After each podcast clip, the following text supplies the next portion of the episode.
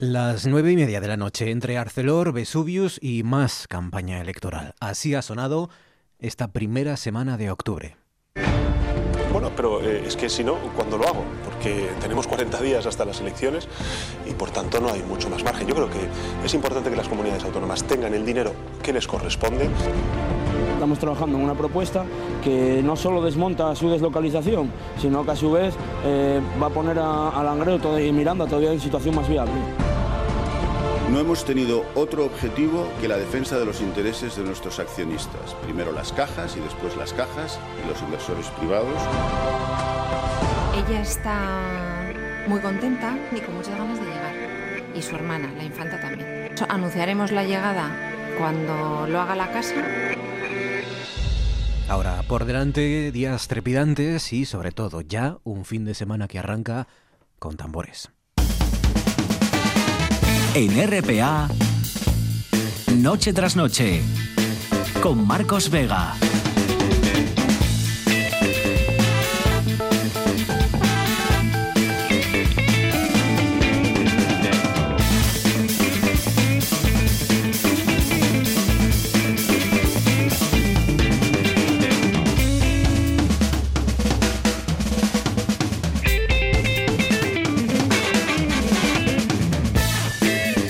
Noches, sean bienvenidos al espectáculo de la radio. El sábado va a ser un día radiante. Durante las próximas horas, durante esta madrugada no va a llover y mañana cuando amanezca, pues sí, veremos alguna que otra nube que irá dejando paso, eso sí, al sol y a un día luminoso que disfrutar mañana sábado. El domingo, el domingo ahí ya sí que llega un frente, recuerden. De hecho, empezará a llover ya durante la madrugada y lo hará durante casi toda la jornada. También bajarán, claro, los termómetros un par de grados, tampoco nada que revista más gravedad, un par de grados de bajada de los termómetros el domingo. Eso es lo que nos espera este fin de semana. Ahora es una noche esta que cuenta con Fabián Solís desencadenado al frente de la parte técnica, Georgina Bitácora Fernández en producción, son las 9 y 32 minutos. Esto es Asturias y a esta hora es noticia el paso del presidente del gobierno en funciones por Asturias, por aquí. Pedro Sánchez ha arrancado hoy la precampaña en Oviedo con un mitin en el que, entre otras cosas, ha pedido un gobierno estable, ha dicho, para aprobar el estatuto de la industria electrointensiva que necesita Asturias. Es noticia que la llamada España vaciada ha vuelto también a hacerse oír hoy, saliendo a las calles aquí en Infiesto para defender la vida en los pueblos.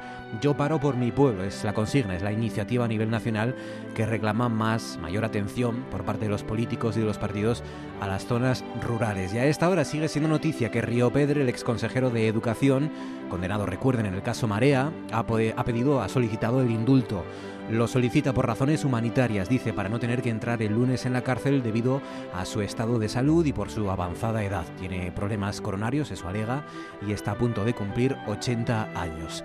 Ya saben que tienen tres vías de contacto, tres formas de conectar con nosotros, con este programa. Pueden hacerlo a través de Facebook, donde somos Noche tras Noche RPA. Pueden elegir Twitter, ahí somos arroba NTNRPA o si lo prefieren, siempre a su disposición. Nuestro teléfono 984 10 50 48. Georgina Fernández, buenas noches. Hola, ¿qué tal? Hoy miramos al pasado, a los años 2000, a la década de los 2000, desde 2000 a 2010, para que nos cuenten programas de televisión, series, concursos, anuncios, cómo veíamos y qué veíamos la televisión en los años 2000. Y por ejemplo, Ramón Redondo dice la maravillosa señora Maisel. Pero yo creo que yo creo que Ramón aquí se ha confundido y cree que yo creo que se quedó en los años 20, ¿no? Porque esto es una serie reciente, creo, ¿no? De Amazon. La, bueno, claro, es que los años 2000, que querrá decir a todo el milenio. Igual entendió, claro, igual entendió Ramón, o nos explicamos mal que es el milenio 2000. Claro. No, no, no, años 2000, de 2000 a 2010. Dice Danara García López, por ejemplo, los hombres de Paco al salir de clase, compañeros física o química. Mm. Cuando las series, es verdad, estaban en televisión, sí, sí, no sí. podías verlas cuando quisieras, sino que No. tenías que estar ahí pegado a la tele, ¿no? Sí, sí, y si llegabas tarde ya la perdí, habías perdido. El martes o el miércoles a las 9 de la noche o a las 9 Sí, y media. sí, ahí. sí. De Practice. Éramos dice- esclavos de la tele. ¿eh? Claro.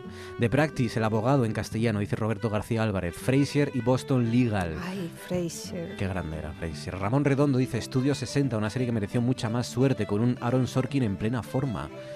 Los, los inicios casi de Aaron Sorkin, ¿no? El internado, dice Elena Encinas. Mm. The Shield, Vikingos, Bob Esponja, Hell's Kitchen, dice Fernando del Busto.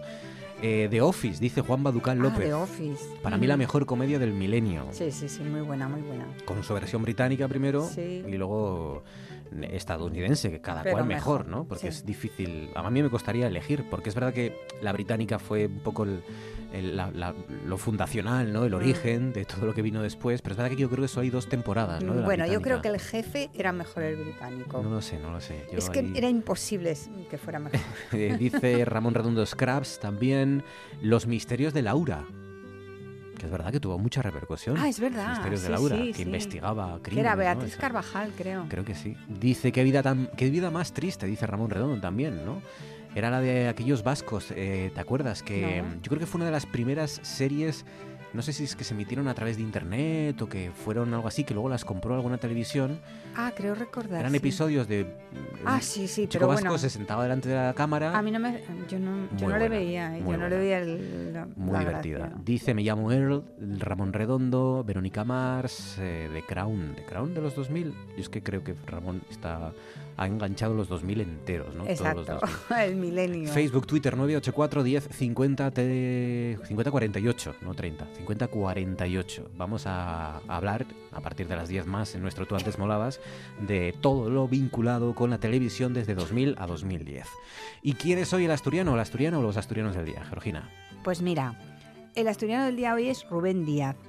Eh, ¿Tú crees, mm, a ver, hay alguna conexión entre Asturias y Rafael, Rafael con Rafael, PH? Con PH. Rafael. Hombre, ha dado varios conciertos aquí, ¿no? Y seguro que Bueno, pues hay más, hay más ¿Sí? relación, sí. Es que varios periódicos nacionales hablan en estos últimos días de los conciertos del fin de semana y aplauden una vez más la reinvención de Rafael con PH. Rafael Sinfónico. Rafael. disco, ¿no? que actúa en el Teatro Romano de Mérida y bueno, pues mm, triunfó una vez más. Y de paso citan a Rubén Díez, quien dirige a todas las orquestas que desde 2015 acompañan a Rafael en cualquiera de sus conciertos.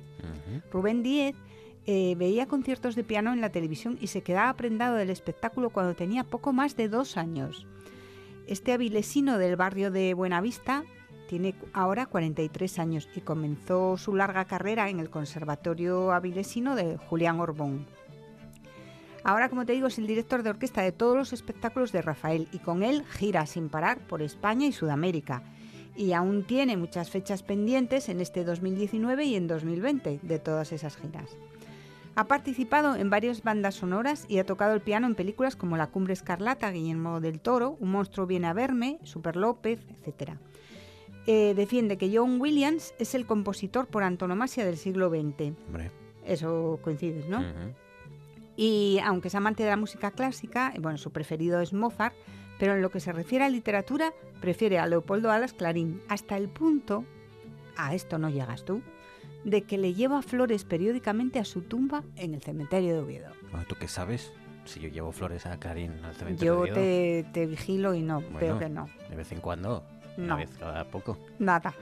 Es nuestro asturiano del día, 38 minutos sobre las 9. Vamos a, vamos a conectar con el hombre que nos, que nos dice cuáles son las preguntas metafísicas. Ya no sé ni cómo era esto.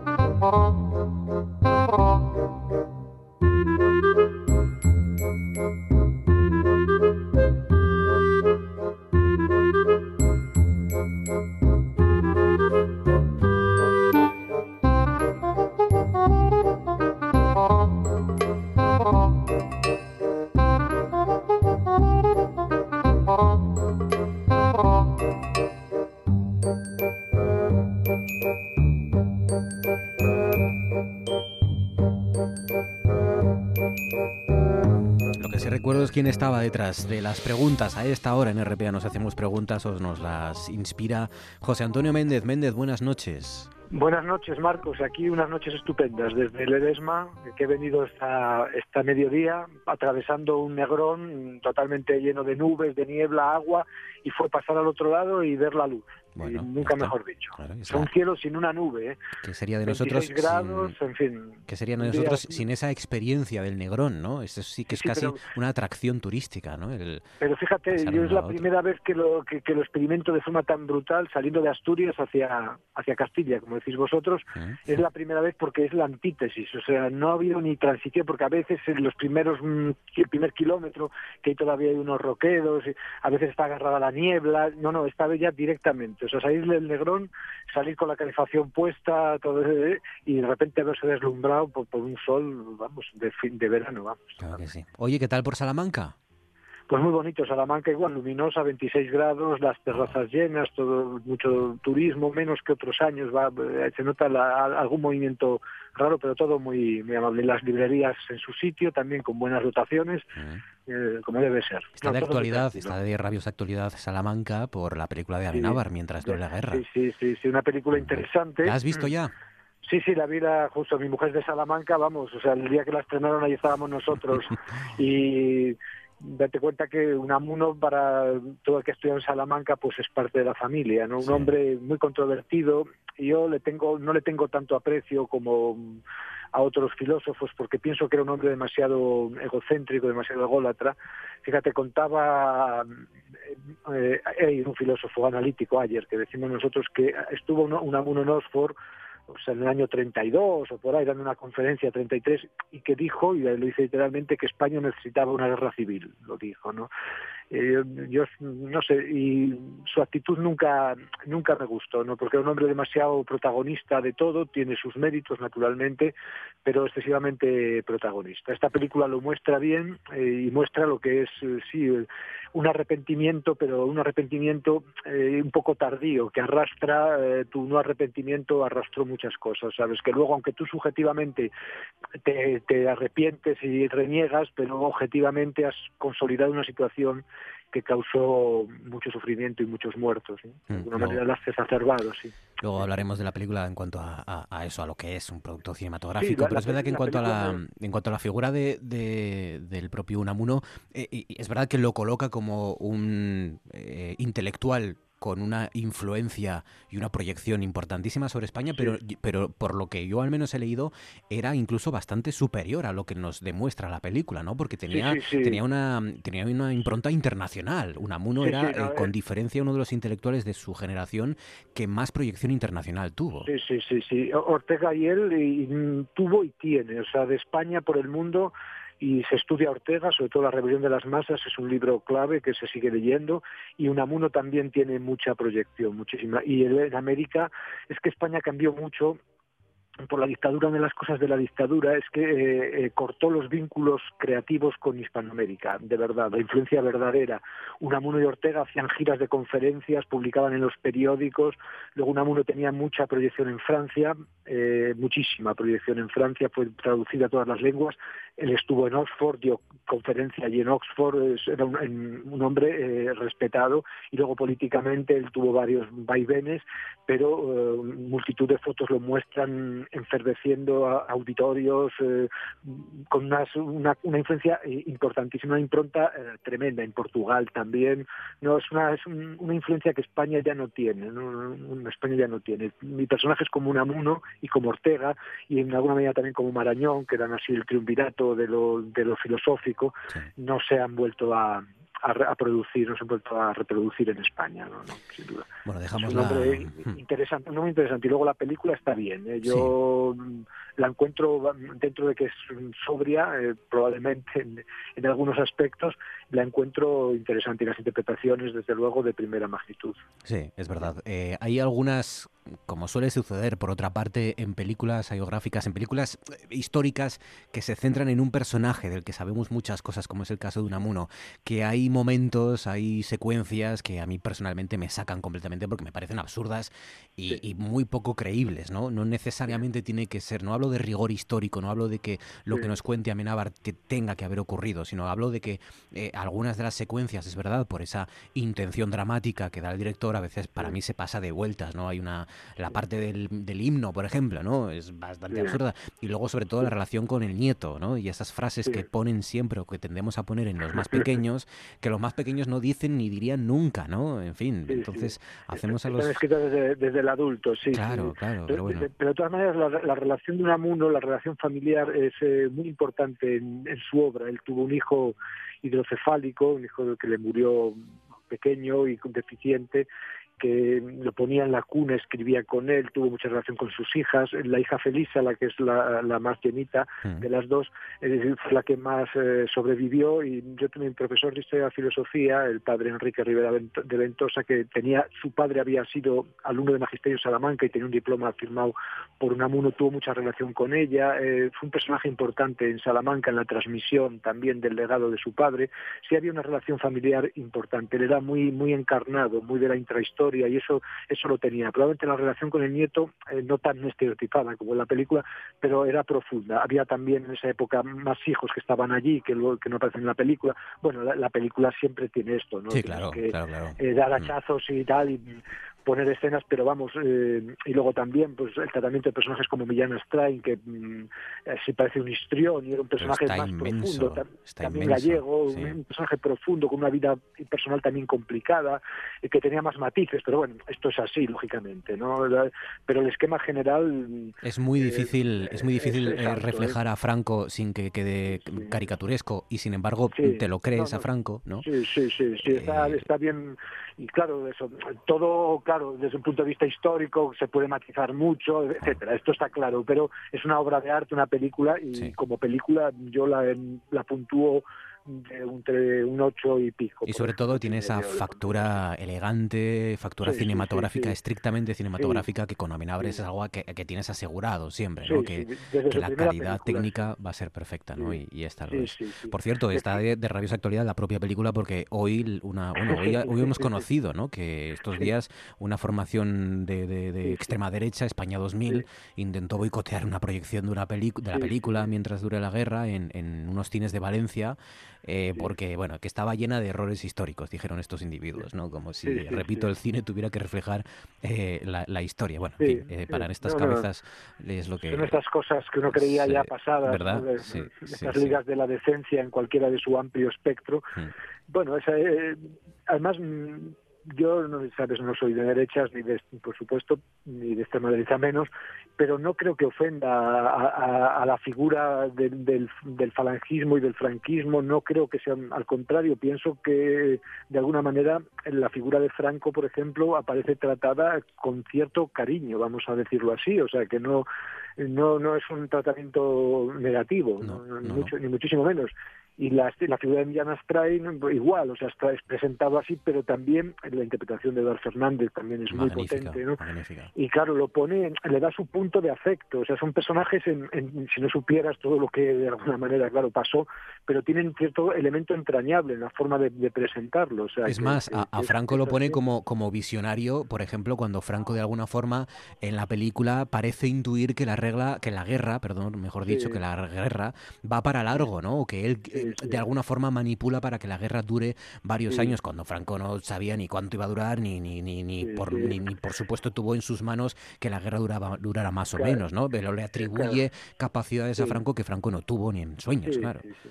Bueno. esto es como lo de la reconquista, que solo supimos que había habido reconquista cuando varios siglos después de haber terminado Claro. no la, la cosa. Y aquí pasa igual, ¿no? Pero bueno, son licencias, son formas de, de ayudar a entender, de explicar eh, elementos, de, bueno, de ir acumulando cosas.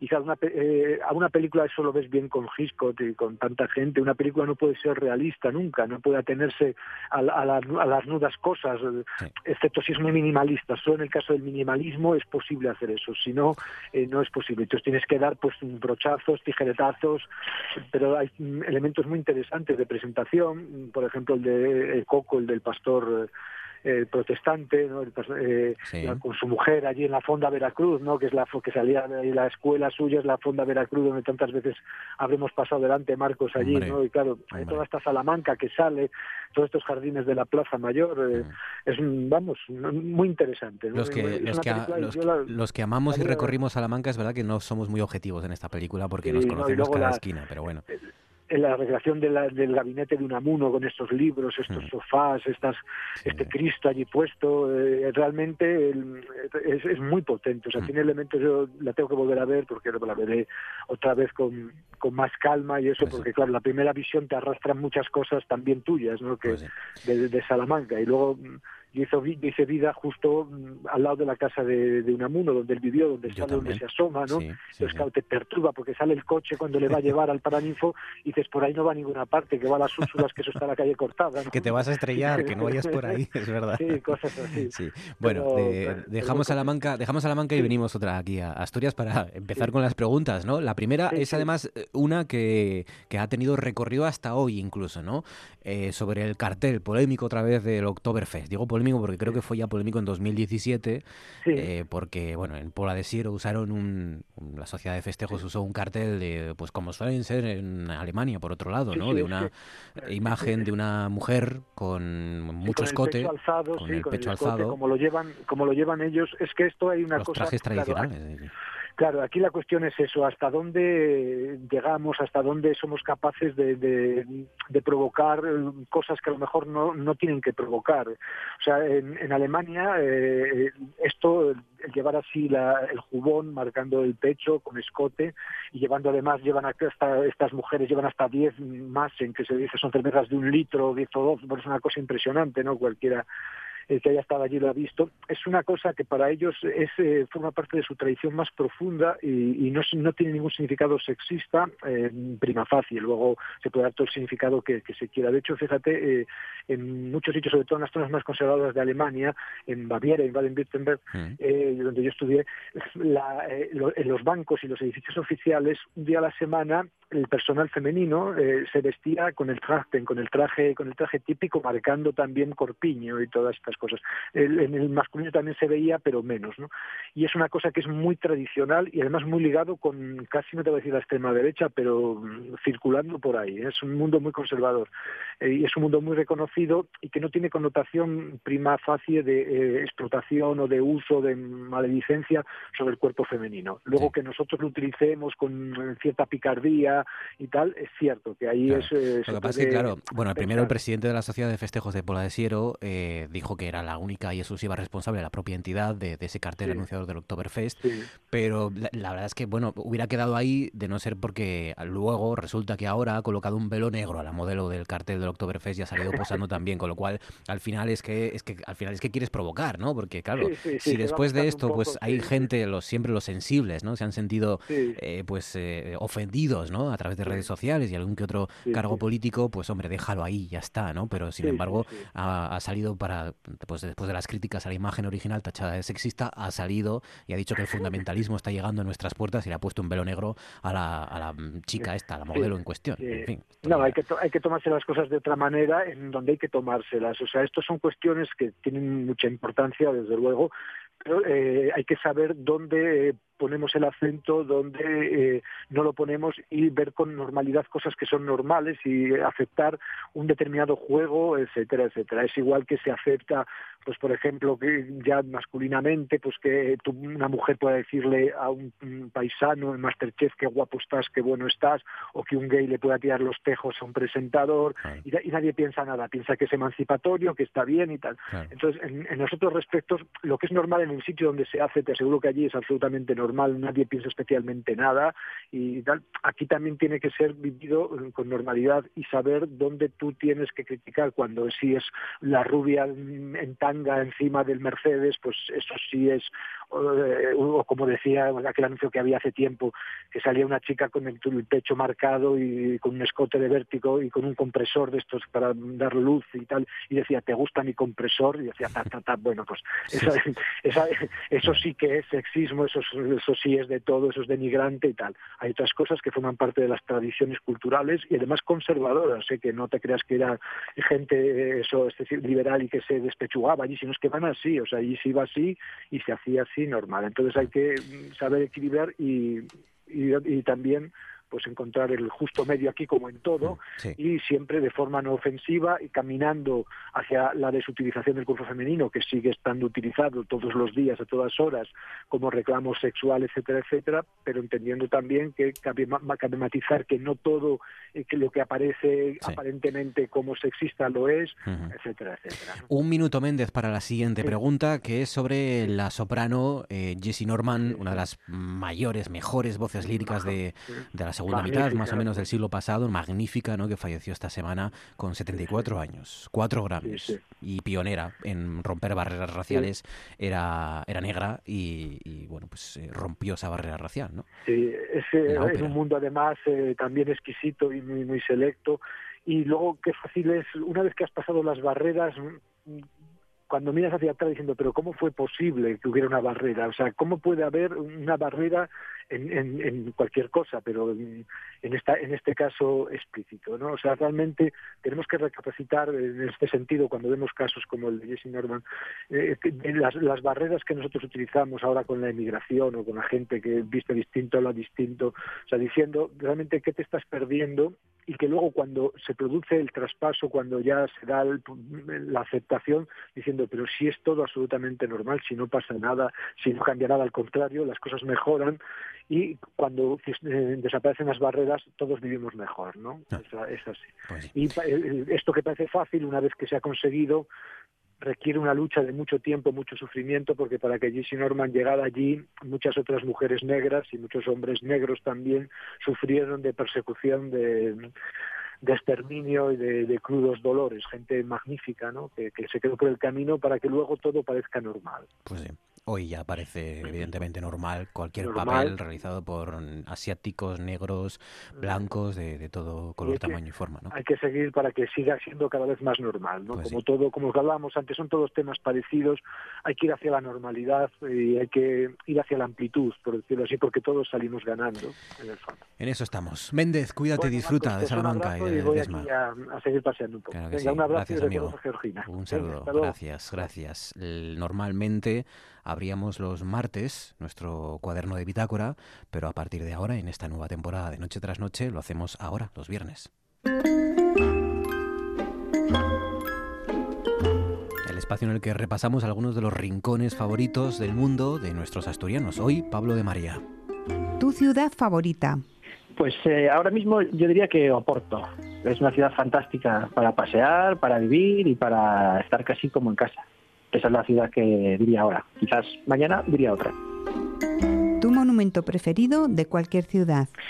Pues el monumento que más me impresionó de los que haya podido visitar es la ciudad de Baalbek, una ciudad eh, que está en el Líbano, la frontera casi con Siria, donde hay unas ruinas eh, romanas y egipcias que son fabulosas y formidables un momento inolvidable en uno de los lugares a los que has viajado.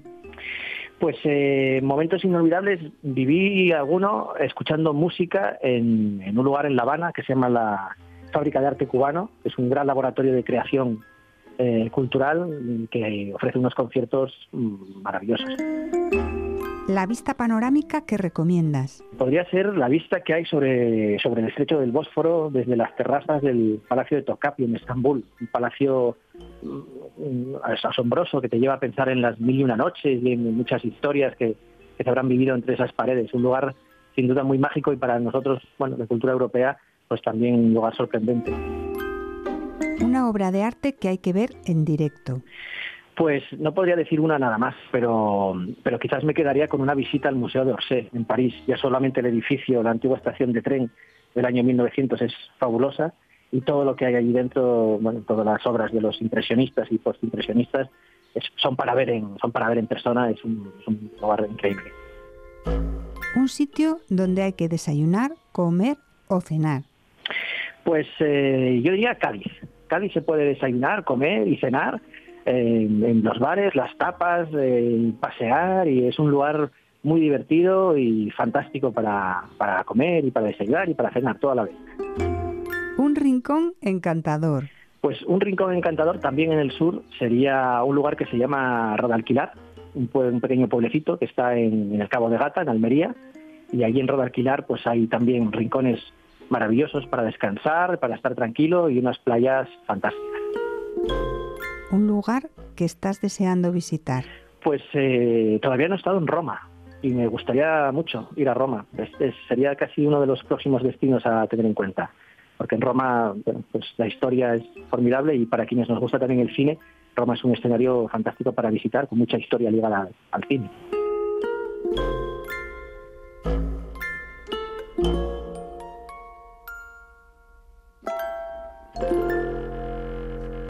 María, nuestro protagonista hoy en el cuaderno de Bitácora, el hombre encargado de, establecer qué cine se ve en Oviedo, en los ciclos como Saco, por ejemplo, y como algunos que, por cierto, nos va a contar en los próximos días. Eso será la semana que viene. De momento, estamos a punto de llegar a las 10 de la noche.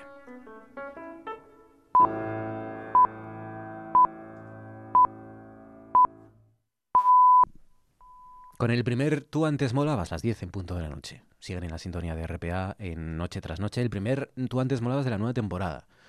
Que esto es mucha responsabilidad. Porque además hay gente nueva. Hay fichajes ya. Hoy estrenamos fichajes. Y esto, claro, uno tiene que portarse bien, tiene que estar nervioso, porque cómo se portarán ¿no? los colaboradores, los veteranos ya. Eh, se portarán bien, se portarán mal, dirán alguna cosa indebida, no. Pero bueno, eh, lo comprobaremos en los próximos minutos.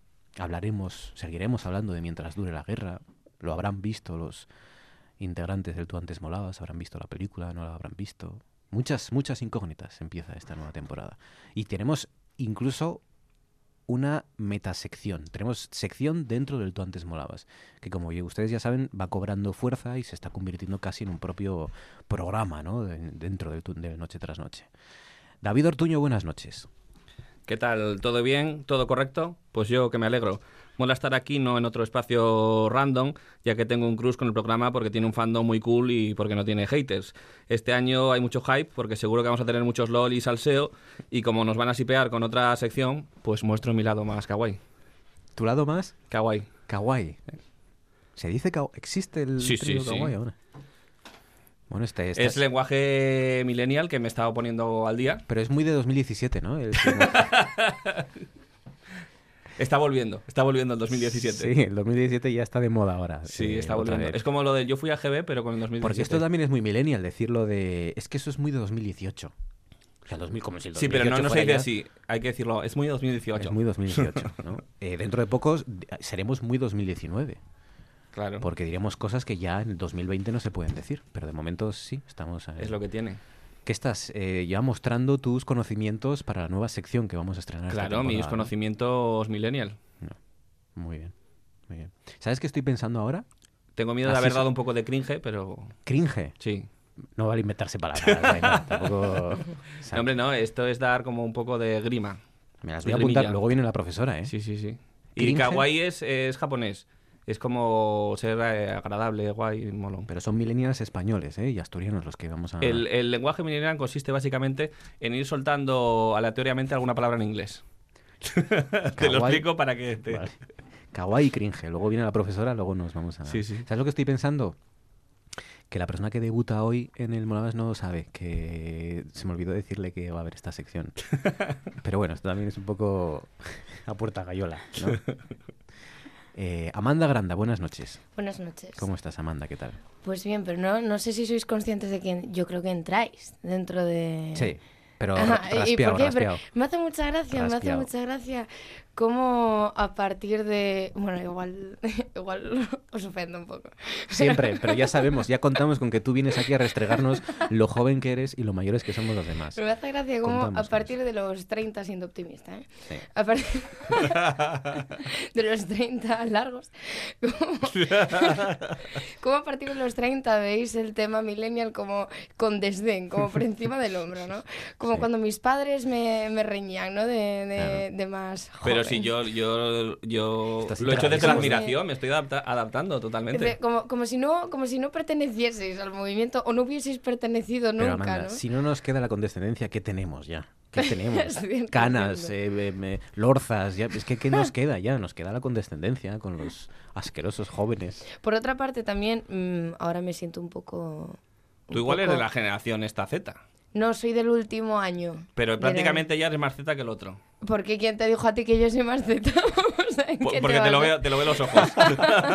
Eso se detecta. Se te nota el cetismo ahí un... O sea, tú raspas el milenialismo por debajo y nosotros, yo por lo menos por arriba. Sí, efectivamente. Somos como... es- ¿Ves? Los- mira qué bonito. qué bonito. Qué bonito. Sí, se cierra un círculo con nosotros. Bueno, es que yo he estado leyendo un artículo que dice que los, los últimos mil, o sea, los primeros millennials y los últimos de la generación X son una microgeneración aparte, Madre mía. que nos incluiría a nosotros dos, por ejemplo. Que los últimos serán los primeros. No, que cielo. tienen las características Bueno, son un poco como diferentes. Como por ejemplo haber nacido en una época totalmente analógica y haberse tenido que incorporar ya en la adolescencia a la tecnología. Bueno, Internet el- y esas cosas. El tema de hoy... Modernas. El tema de hoy, que son que es televisión de los 2000, de 2000 a 2010. A ti también poca tele viste, ¿no? Claro, tenía dos años. o Dos sea que- años. No porque no dejaban verlo porque tenía rombos. Claro. O, o lo que lo equivalente de la época. Pero claro, luego, luego en los años sucesivos, bueno, mi, mi casa tampoco fue especialmente transgresora nunca, entonces en los años sucesivos se consumía ese tipo de... Traes buen material, ¿eh? Traigo- Para tener dos traigo años. buena mierda. sí, sí, ya sabes que a mí el rollo España panderetil es Sí, una cosa sí, que me pone bastante. sí. Pero bueno, quiero, quiero manifestar Yo traigo mi cosas miedo peores, ¿eh? de todas maneras, he de decir. Sí, también. hacia... Tengo un poco de miedo a Ortuño ahora. Sí. Sí, ¿Por? porque no sé, o sea, estoy, estuve escuchando ahí tu presentación y tal, y que muestres tu lado más kawaii a mí es algo que me inquieta. Por no decir que me atormenta y me perturba. ¿Por? Tienes un lado No kawaii sé, es que, muy es que sexy. en, ver- en realidad no ¿Se es tan eso? agradable. En realidad la traducción, yo, o sea, bueno, la traducción no sé cuál es, no tengo ni idea, no me las voy a tirar aquí porque no lo sé. Pero es como un poco en plan cookie, ¿sabes? Entonces verte en plan cookie... es- Bueno, las palabras, como sabes, son polisémicas. Es, es agradable, guay. Tienes un lado cookie muy sexy. También, soy- también soy cookie, ¿por qué no decirlo? A mí tu lado cookie me, me pone muchísimo, siempre te lo digo. Sí, un lado kawaii. Soy, soy Sabía, sabía kawaii. que había algo aquí. A mí kawaii me sabía. suena a Kawhi Leonard, que es un jugador de la NBA, pero poco más. Bueno, venga, que voy a presentar a nuestro nuevo fichaje de esta temporada. Es periodista también. Y es Idoya Rey. Idoya, buenas noches. Buenas noches. ¿Cómo estás, Idoya? ¿Qué tal? Pues aquí un poco alucinada porque desconozco absolutamente estas palabras. Ya lo sé, ya lo sé, Entonces ya ya no sé si millennial o de otro planeta. Tú eres millennial también, como yo, raspada, Sí, ¿no? Por los pelos. Sí, sí, sí, no sé, sí. no sé si llegaría. Es que no habéis estudiado, no habéis estudiado. Claro, si hubiéramos estudiado no seríamos, o sí, seríamos más millennials. ¿O que no te refieres a eso? No, que no, no os habéis estudiado la cultura millennial, que también Sí. se, como yo, que se estudia. Es una labor de servicio público lo que vamos a hacer. En mi defensa diré que no lo sabía. Claro, claro. Bueno, Idoia Rey, eh, la han leído seguro en el diario El Comercio Ujú. durante mucho tiempo. Eh, la habrán visto como representante del Colegio de Periodistas, ¿no? Eh, no recuerdo qué cargo tenías o si lo tienes. Ahora mismo ¿no? vocal. Vocal del Colegio de Periodistas. ¿Qué vocal? Ese chiste se lo han hecho mil veces, seguro. y a partir de ahora, integrante del Tú antes molabas. Que también ha traído alguna que otra cosa interesante. ¿eh? Eh, luego, luego bueno, veremos. sed benevolentes, que es mi primer día. Exacto. Tengo que pillar el, el ritmo del funcionamiento. No lo van a ser, dalo por hecho. Al contrario, vas a ser el... el- Vamos a ser súper Puntualiza. kawaii. ¿Quién no lo va a ser? Vamos a decir la verdad. David. verdad, hay algún Yo soy súper kawaii con todo el mundo. Bueno, venga, contadme qué habéis visto, qué cosas queréis sugerir, proponer, Ortuño, venga, qué, qué- qué has visto. Sí, Yo eh, visto eh, letras impresas en un libro que he empezado, eh, que es eh, Sidi, la novela Sidi. de Arturo P. Reverte, Ajá. que cuenta pues las hazañas del Cid Campeador. Así a su Rodrigo. Díaz de Vivar. A la manera de reverte, ¿no? He leído, no, no, o sea, he leído Hombre, claro, no va a ser la manera de Javier Marías o de que- Lucía Echevarría. Me refiero a que así con una historia un poco personal y con mucha testosterona y mucho, Testosterona. mucho sudor, mucho que huele ahí a cerrado. Vamos a ver, eh, el Cid no era muy kawaii. Ya. Yo estoy por el principio. Y, joder, es una historia fronteriza de, de lucha, de batalla y tal. Entonces, Tengo de persecución. Pues ya me dirás si te gusta o no. Te- seguramente sí. Es que, ¿sabes qué pasa? Que con Pérez Reverte no me fío de nada, de lo que dicen, porque es tan adorado entre, sobre todo las editoriales, porque como vende como churros, ninguna editorial le quiere criticar. Normalmente el resto de críticos pues tienen algún vínculo con las editoriales, con, con lo cual tampoco lo van a criticar. Entonces siempre soy escéptico ante lo, ante lo que se dice sobre las novelas de A mí Pérez es que me apetece y a mí mucho hay algunas el- que me han gustado y otras que no me han gustado nada. A mí me apetece... ah, yo soy robertófilo, o sea que... Cuidado. Cuidado conmigo, ¿eh? Sí. Pero sí, hay novelas que me han gustado mucho y otras que... eh, son un poco flojillas. Y de todas maneras es que el- el- me interesa ver la visión que da. entretenido es. Claro. Entretenido es casi, casi siempre. Yo creo que es una biografía. Una biografía de él, ¿no? Yo, yo diría que sí. A caballo. Un poco rollo los- Stalin también. Sí. sí. Ey, Stalin de, Stalin de joven era guapete, ¿eh? Hombre, sí, claro. ¿Viste? Sí, sí, por supuesto. Que bueno. tiene su, Ojo. tiene su punto. Sí. Yo creo que Reverte es una figura a la que también se... O sea, es que de este... Típicas cuidado lo figuras que vas a las que no- decir. Ahora, si no me dejaste... ¿Ves? Ya que te, que te comentaba. ¿Qué te comentaba? Pues te deja ni terminar. Efectivamente, no, ni empezar. Estoy condenada yo a eso en esta vida, madre mía. El tema es... Que hoy estoy muy sensible. El tema es que yo creo que Roberto es una de esas figuras en las que nunca sabes si se está criticando por él mismo o por el, el material que produce verdaderamente. Hombre, es que hay, hay dos cosas distintas. O sea, está él como novelista, las novelas, y luego él como... Como personaje. Como personaje, como claro, polémico, como tuitero, y mucha gente que le critica, le critica por lo que dice, por los artículos que hace, y no ha leído una novela suya en la vida. Hmm. A mí me gusta él como novelista. Luego ya lo que diga en Twitter o lo que... Eso me da igual. Eh, de- A de veces hecho- tiene razón, otras no. Mm. Es muy... Le gusta mucho la provocación y tal. Eso es, Es claro. muy polemista. Sí. Sí. Es que como personajes parece que cada entrevista tiene que soltar alguna algo polémico o algo que... Es verdad que siempre se mira con lupa lo que dice, pero a él le gusta que Le cada- gusta. dar titulares, le Y tiene muchos ¿no? seguidores en. Twitter y siempre le gusta decir alguna cosita Sí, y tal. sí. Bueno, ¿qué más? ¿Qué más habéis visto? Pues yo vi mientras dura la guerra. ¿Has visto En mientras dure la guerra? en Venga, se, abre la veda. ¿Habéis visto mientras dure la guerra? No. Todavía no. Yo he visto, si te vale el tráiler, varias veces. Y eso ya te Qué da, bueno, contaría eso ya te da más Eso vale por mucho. media película, por lo menos. ¿Te ha gustado? Sí, me ha gustado. Pero con reparos, Pero- con la cara que pone. Sí. Mm, bueno, hubo alguna cosa a la que me fijé y fui bastante plasta con los colegas a los que se comenté, o sea que no sería menos aquí. Pero yo creo que ya para empezar, ya bueno, soy un poco dramas, pero sí que es verdad que al final, el final lo habría exprimido un poco más, pero no voy a spoilear. Pero yo le habría dado un poco más de, de cancha ahí. En cualquier caso, no siendo yo guionista, pues me callo. el tema es que sí que me llamó mucho la atención que ni a Franco ni a Ana Polo no, no le salió acento en ningún lado. Hmm. Me fijé mucho, sobre todo cuando ella hay un momento que dice nenuca para referirse a su hija. Bueno, es que a la hija la llamaban Nenuca. Claro, bueno, Pero es verdad claro. que piensas, es, es desde Oviedo, lo que pasa es que, claro, eh, en aquella época Se casó en Oviedo. cualquier cosa Sí. vinculada con, Juan. con los acentos o con Claro, hablar pero algo que no sea el castellano de Pero Valladolid. tú sí, sí, eh, pero, pero da igual. Pero tú si naces gallego o mueres gallego, eso está claro, vas a cantar en algún momento. Ya. O sea, quiere Mm. decir, es, es imposible deshacerte. ¿Sabes a mí una cosa que me, que me llamó la atención también en ese contexto de, de- del habla y de los y de las que yo creo que le, le resta muchísimo realismo a la película que nadie Ese es dice otro tema. Que nadie dice y perdón pero es así un jodido taco Es cierto, es verdad. o sea en una Muy común película entre fascistas. ambientada en exacto entre gente mm, ruda entre soldados entre personas de la calle no hay un fastidiado Pero una taco cosa, eso se lo puedo perdonar si hay otro aspecto con el que cumplen bien. El Viva España lo dicen bien, o sea, como se debe decir, Viva España, marcando muy bien la P, Bueno, en plan pues, bueno lo de la P sí. Sí, sí, eso sí. Pues Ese entonces yo le perdono lo- les perdono el otro. Dicen bien Pero sí que es España. verdad que, que, bueno, a mí el tema, el tema, el tema acentos me llama mucha atención. Eh, eh, Porque sí. aparte, a, o sea, a Unamuno sí le ponen un poco de...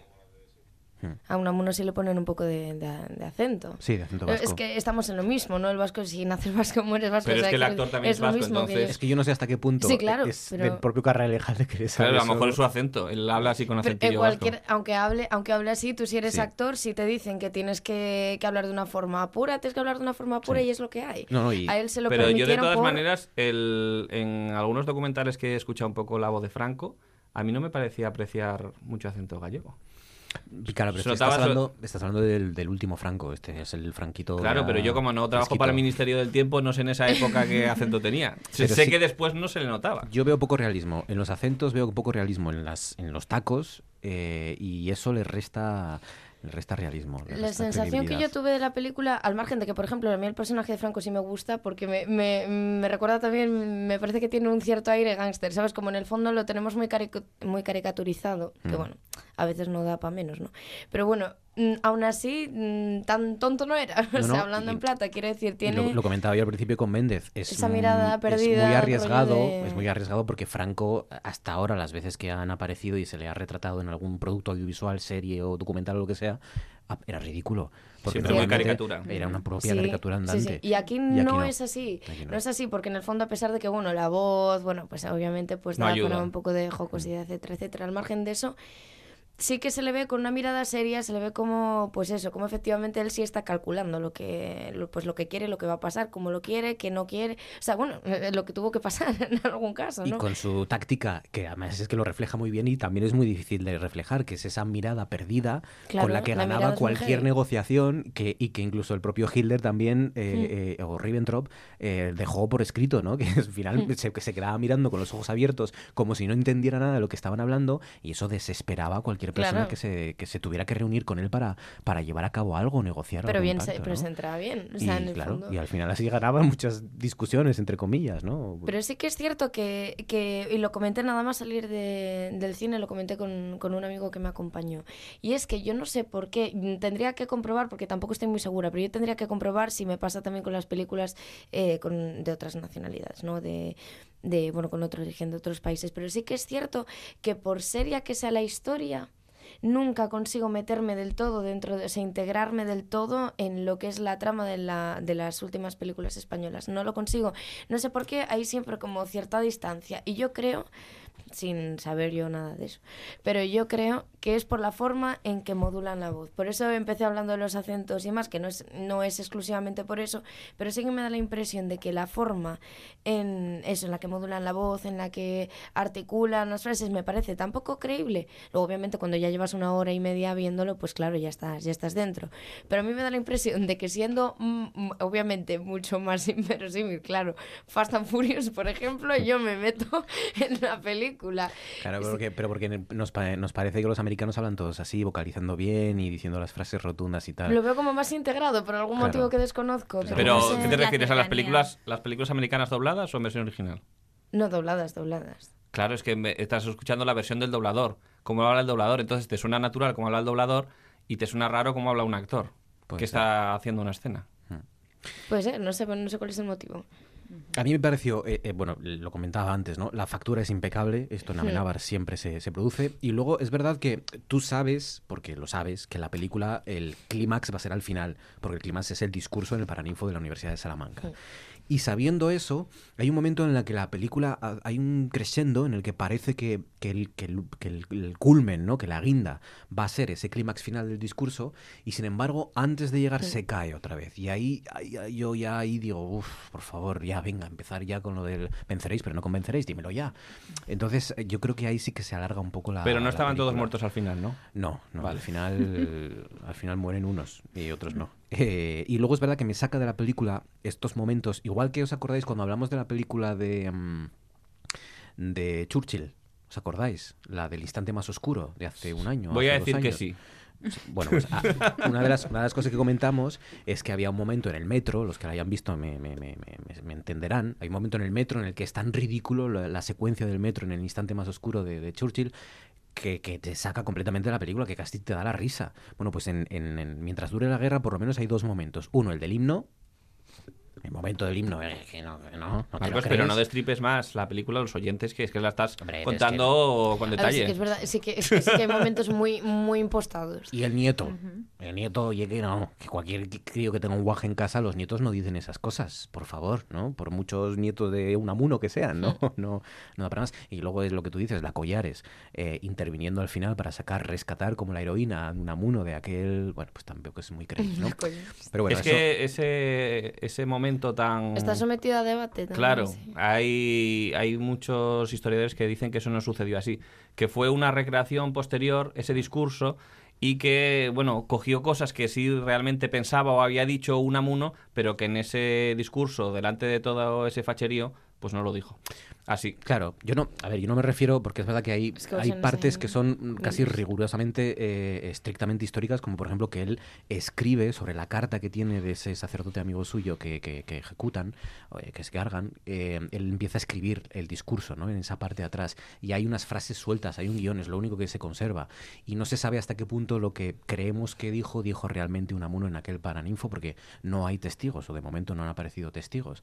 Pero yo no voy a lo estrictamente histórico, como dicen estos cazurros de España 2000, ¿no? Estos tontos que boicotearon una sesión de, de la película en Valencia porque la película no era rigurosamente... Una película no tiene que ser rigurosamente histórica, pero sí que te la tienes que creer. Aunque, aunque, Que sea verosímil. aunque Unamuno volara por el, por el Paraninfo, me vale si eso me, lo, me haces que me lo crea, ¿no? Y si, y si Sí. tiene en el contexto, tiene credibilidad. Y a mí hay cosas de la película que me sacan. El momento es un poco Disney, es verdad. Exacto. Ese momento es un poco, o sea, igual demasiado blancos, ¿no? Que te apetece que, que sean un poco Es más que Amenábar personales. tiene cierta tendencia a veces a irse un poco al lado Disney. Sí, ¿no? sí, también. A lo Pero bueno, en sentimental. cualquier caso, luego mm, haters hay en todos los lados. Quiero decir, si, si te pones a analizar el tema de, del rigor histórico, pues cuántas, cuántas películas tendríamos que, No, que claro. tirar abajo ya para empezar. Y lo segundo, a ver quiénes son aquellos que precisamente quieren concretar ciertos detalles de rigor histórico, porque Bueno, claro, sí. yo, claro, yo hace poco estaba viendo yo ahora un artículo en el ABC, por ejemplo, de los errores gordísimos de la...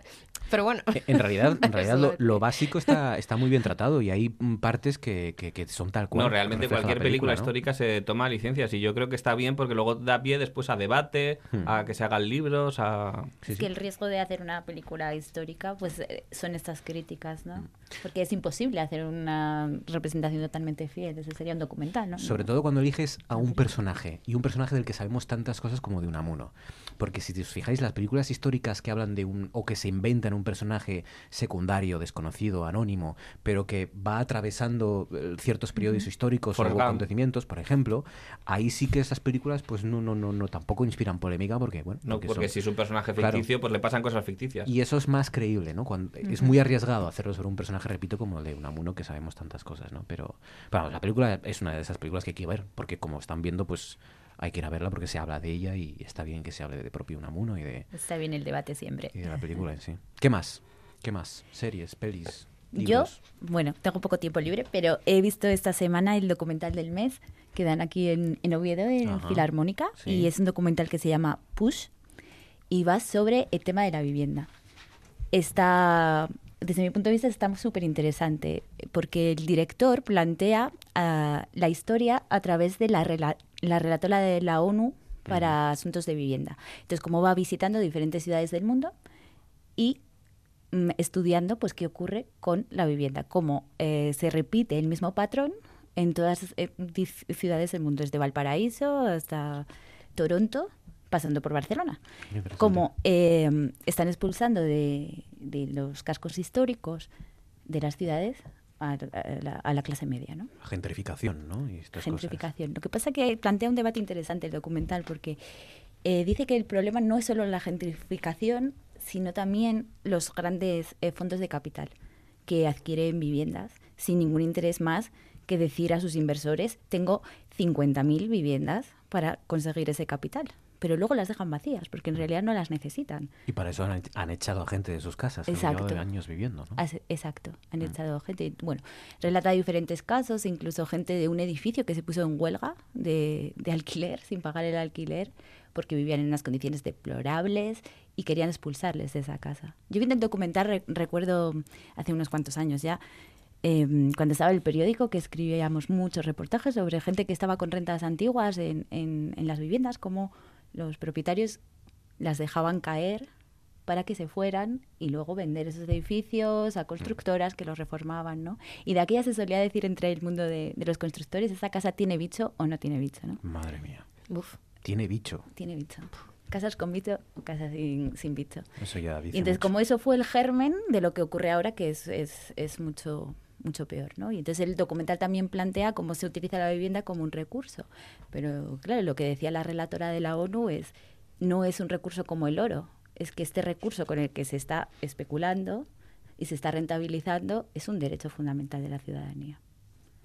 Push. P-U-S-H. Eh, ¿Sabes si está en alguna plataforma? Netflix suele ser la que tiene muchos documentales, ¿no? Mm, No, sé si- lo, no lo sé. eh, yo lo he visto en la página de documentales del mes de Barcelona, eh, pero no sé si se puede ver ahí, la verdad. Bueno. Eh, por lo menos el tráiler está. Sí, pues nada. Quizás es demasiado nuevo, porque si no me equivoco es de 2019. Sí, si es muy reciente todavía no estará en ninguna plataforma. Para, para- aparecerá en alguna de estas. P-U-S-H, Push, la historia de, de la gentrificación y de, y de si, si no- van a dejarnos vivir en nuestras ciudades, ¿no? Ujú. en el centro de nuestras ciudades, o esto ya parece que se, se ha acabado, ¿no? Bueno, pues muy bien. 23 minutos sobre las 10, venga, cuenta atrás. Four, three, two, one, zero. We have ignition. Orgullo friki, orgullo friki, no tengas vergüenza. Orgullo friki, orgullo friki, orgullo friki, pierde la cabeza. Eres un friki. Molaveños, molavinos o molavianos, molamanenses, molabilindris, molasinos, molaveses, molavos o moleros, molabertanos, molaveranos. No busques más, molabilindris. Molabilindris. Estoy de acuerdo. No me importa que seas de Star Wars. ¿Tú has probado el caviar? El francés. Eh, wiki, cal- cal- el caviar. El caviar. Unas bolitas negras así que, que te ponen como una moto. Yo de eso de pastilla nada.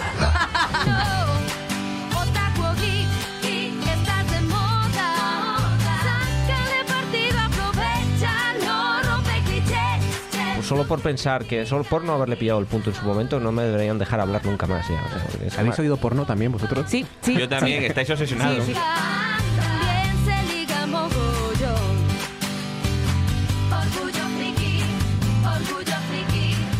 Yo pondría la leyenda, no enseñes el bicho.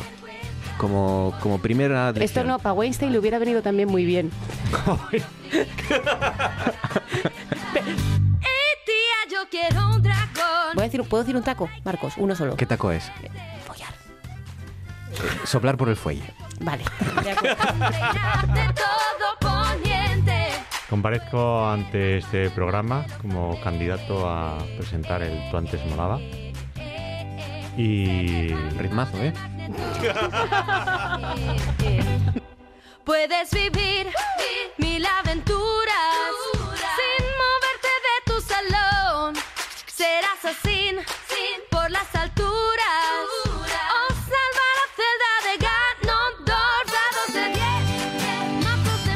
Un viaje al año 2000, del 2000 a 2010, para repasar, por ejemplo, por ejemplo, eh, dice por aquí, eh, me llamo Earl, Ramón Redondo, serie de televisión. Qué vida más triste. Esta era la de los vascos, ¿os acordáis? Sí, ¿Cómo se además eh, nació como una webserie. Eso, no sabía yo. Y después eh, pasó a la sexta. Pero eh, ya había YouTube cuando... No, no era en YouTube, era, me parece, la página, en una página web, una página web de un periódico o algo así. Gorka, ¿no? Era... Gorka era el amigo o era el protagonista de... Era el amigo. A mí la verdad que me, me gustaba como webserie. Después, pasado a la sexta, ya mm, perdió un poco de frescura. Sí, porque funcionaba como capítulos así cortitos y, ¿no? y, y como algo así clandestino. ¿no? Y era en, en la webserie era que lo rodaban así en una casa y tal. Y en la serie era lo mismo, pero en vez de la casa era un estudio que representaba una casa. Borja Pérez. Borja era Pérez, el sí. protagonista, ¿no? Que tenía un videoblog y se iba grabando y era una, Borja, una serie. Era Nacho del Agua y Rubén Ontiveros, que era el que aparecía y dirigía la serie. Bueno, venga, Ortuño, adelante, ¿con qué arrancas? Pues yo he traído esta noche, eh, escarbado en los pozos eh, más nauseabundos. Los pozos negros de la historia de la televisión. En los agujeros insondables de lo peor de lo peor de la televisión de los años 2000. Sí. Y he traído la primera elección de esta noche. Es algo que yo creo que supera todas las cotas de lo miserable que se puede ser haciendo televisión. Eso. Ha sido a- ha sido al retrete de Pablo, de Pablo Basile y has... No, esto era de Antena 3. Ah, bueno, mira. Era de Antena 3 eh, cuando en los años 2000 Antena 3 competía con Telecinco para ver quién hacía las cosas más chungas. Esto es Confianza Ciega. Buenas noches. En el cuarto día de Confianza Ciega se ha producido el primer conflicto serio del programa. Ha sido en la Casa Azul, en la casa de los chicos. Presten atención a estas imágenes. Rafa se dirige a su habitación. Le vemos entrando. Rebeca, una de las chicas de la Casa Azul, ve la puerta abierta y entra a darle un recado a Rafa. Rafa, Dime. que te cambien las pilas. Rafa le abre la puerta. Tengo, mira. La de las Rafa. Ahora es Luis quien entra buscando a Rafa. Bueno, voy a subir. Sí. Aparentemente una conversación intrascendente entre gente bien avenida. Pero en realidad... No me acuerdo de nada de lo que era confianza ciega. Para eso estoy yo aquí. Claro que sí. Este programa estaba... Ayúdanos, por favor, porque yo tampoco tengo No ni acordáis, idea. no. Este programa estaba presentado por Francine Calvez. Eh, De Francine sí que me acuerdo. En Antena 3 sí, porque presentó, yo creo que presentó noticias Y ha presentado sí. noticias, sí, del Sí, telediario sí, sí. y distintos programas. Este era un formato internacional que se hizo en el año 2002 y consistía en que cogían a parejas. cogían- Perdón, Francine Galvez, para ¿puedo ser políticamente incorrecto? ¿Me dejáis? La negra que apareció en televisión española. La- bueno, la negra que yo creo que apareció en televisión por primera vez, Por ¿no? primera probablemente Francine- sí. ¿Apareció alguna negra antes? No lo sé, porque como antes, Llegó- la tele, como antes la tele era en blanco y negro. Pero no- no es políticamente incorrecto. Como presentadora y como es así. Claro, pues, pues yo es la fue. primera que recuerdo, pero tampoco te lo aseguraría. Yo creo que también. El caso es que juntaban a parejas, en este, para hacer este programa juntaron a tres parejas, de, eran parejas heterosexuales, de chico y chica, y las, eh, los cogían a, a todos los chicos en una casa, a todas las chicas en otra, y eh, metían en la casa a, como a seductores, a, a actores y actrices, para que les intentaran tentar para que y luego hacían vídeos, montajes para que los vieran sus parejas. Y muchas veces eran vídeos inocentes, pero estaban montados de tal manera que Todo- hicieran todo muy sanote, todo. quisieran desconfiar a sus parejas. Y bueno, eh, es, yo creo que uno de los, de los programas más horribles que se hicieron, solo se hizo un año y el resultado fue que varias parejas abandonaron, otra pareja rompió al acabar y solo una pareja de las que se presentaron pues llegó al final siendo pareja. Antena 3, labor de servicio público. Exacto, igual les Pero hicieron yo un creo favor, que- estaba pensando eso Yo creo que hace poco que hicieron un remake igual, entonces, ¿eh? A mí me suena un llegué a programa verlo. reciente. Sí. Sí, no me acuerdo ni de cómo se llama, pero, pero hace poco un, un programa así que yo no sé si había gente de mujeres, hombres y viceversa o algo así, seguro. Pero era Bueno, para, sí, claro. era para rejuntarse, ¿no? No para Hicieron un programa hace poco que también Bueno. era bastante horrible, que juntaban a gente que no se conocía y los casaban. Algo y luego así. al, Ah, fin- sí. al final decidían si se querían divorciar o no. Claro, Es eso, es, eso es hacer el bien. El mal Eh, yo creo que esto es mucho peor, porque esto es, esto es juntar a parejas a ver si consigues separarlas. Es miseria pura, exacto. Esto es llevar a gente que se lleva bien e intentar Dice, ¿los lleváis muy bien? Pues, pues vamos a ver si sigue siendo así. meter cizaña. Claro, Vamos a claro, ver cómo os conocéis. Confianza ciega, qué maravilla. En Antena 3, ¿no? Dices que En era. Antena 3. Ah, muy bien. Compitiendo con Telecinco. En miseria. Amanda, adelante. Claro, es que esta Pues- fue la década en la que apareció esto. Claro, en efecto, apareció un experimento sociológico mm, tremendamente guapísimo que en su bueno en su primera edición al menos aunque yo claro no tenía mucha experiencia yo no, no, la verdad que con dos años no me entraba de mucho que fue Gran Hermano Hola, venían a ver el piso. Pasen, por favor. Aquí tenemos la cocina. La persona que vive aquí no cocina mucho. Aquí pasamos a un despacho. Ojo a la banda sonora, ¿eh? Esto también nos traslada en el tiempo, ¿eh? Hay un sexy. Este es el salón. Tiene orientación mediodía y esto es un loro, se conoce. Debe ser que al inquilino le gustan los animales. Este es otro cuarto de baño y vemos que tiene otro animal aquí, tiene un hámster. Ah, otro animal, un perro. Esto parece un zoológico. Este es el último dormitorio, dormitorio exterior y con armarios de madera maciza.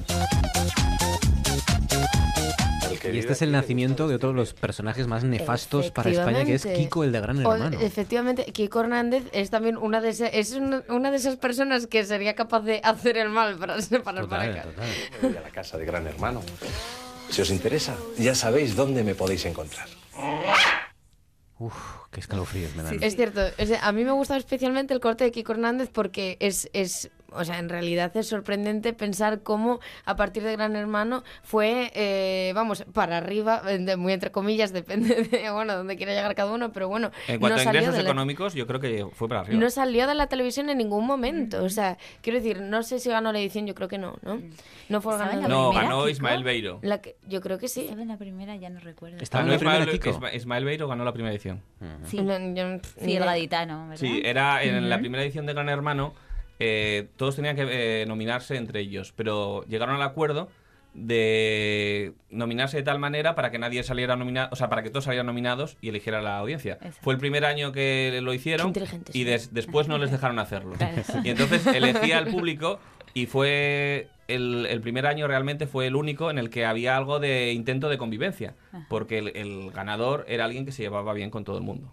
Elegí Ismael. un poco este, este corte porque yo en realidad, vamos, yo claro, esa edición no la vi ni mucho menos, pero, pero cuando comentaba el tema con mis allegados, me decían que había sido, que esa edición sí que bueno, habían quedado en casa de sus amigos para verla, para tal botellón y la de mi madre, y que... Tuvo muchísima audiencia. Y que sí, que, y que había, había molado especialmente esta, esta edición porque ellos no sabían la repercusión que realmente estaba teniendo, o sea, un show de Truman en toda regla, digamos, que no sabían la repercusión que realmente estaba teniendo el programa y el, el propio programa les hizo llegar el Pronto y el Hola y todas estas revistas se y que se echaban las manos en la cabeza.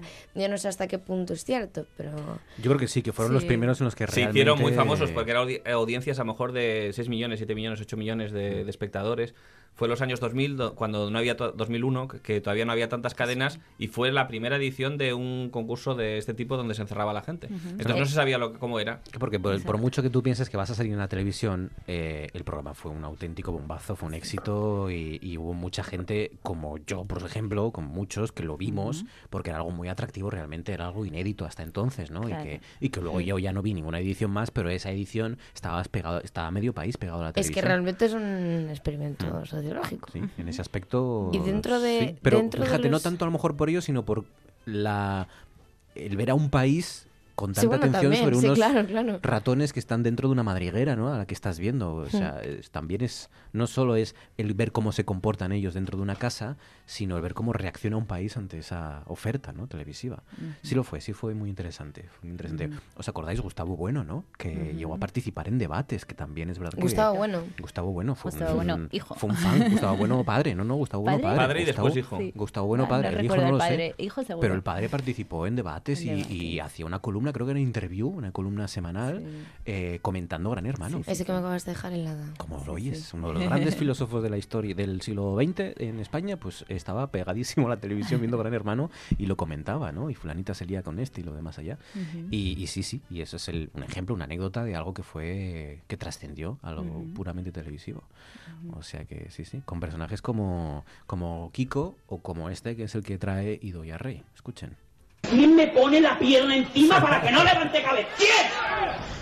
Porque igual que ocurrió con el 1, 2, 3, que las letanías y las frases hechas se repetían al día siguiente en toda España, con Gran Hermano también ocurrió esto, ¿no? Claro.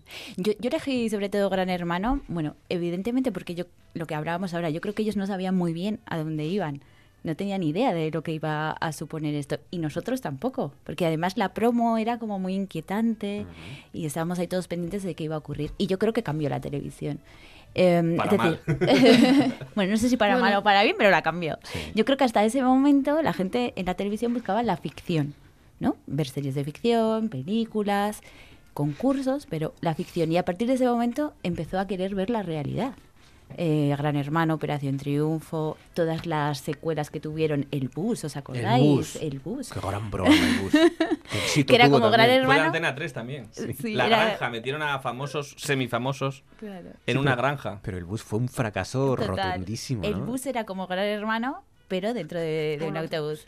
Iba- Se iban lo pasando- explicamos a Amanda porque sí, sí, por favor. Iban pasando por los pueblos, pero yo creo que eh, le daría, bueno, no voy a decirlo, pero a lo mejor hay algún oyente que llama, y pero yo- le daría mm, 10 euros, bueno, 4, a aquel Venga, que me supiera decir un concursante del bus. Uno.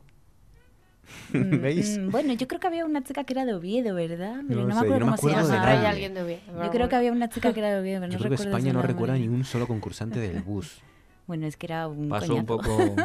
Tío, ¿Os imagináis poner el currículum concursante del bus? Del bus. Bueno, y se pusieron también muy de moda los concursos de talentos. Hubo uno en Antena 3 también que fracasó, que se llamaba Escuela de Actores. Bueno, el semáforo Bueno, en televisión española. Uy, Bueno, ¿y pero no Fama es un- cuándo bueno, empezó?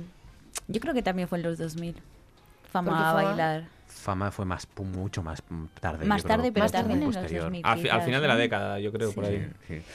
Bueno, abrió la veda, yo creo, a ese tipo de, de televisión. Y yo creo que ahora hemos dado ya otro paso y la gente lo que quiere es protagonizar la televisión.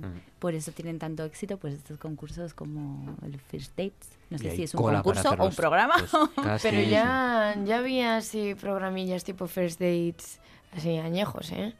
Yo vamos, por lo que estuve investigando y demás, lo que pasa que no me acuerdo. Sí, hay uno de hace unos años en. Neos que se llamaba Next, que era como para chavalillos, que hacían citas. Next, eh, Era dentro de un autobús. Pero digo, Sí. todavía, todavía peores. Me Sí, sí, o sea, sí. todavía no, más es, es antiguos, bastante pero viejo. no sé. Yo creo que First Dates no es un concurso porque no ganan nada. Lo que necesitas es amor o algo así. Lo que necesitas es Ah, amor. bueno, eso es de los mía, lo que 90. necesitas es amor. Ah, Pero es exactamente, no era para buscar todavía. pareja, era para reconciliar parejas. Ah, bueno, ¿ves? Tú siempre, tú siempre estás jugando con esa dualidad.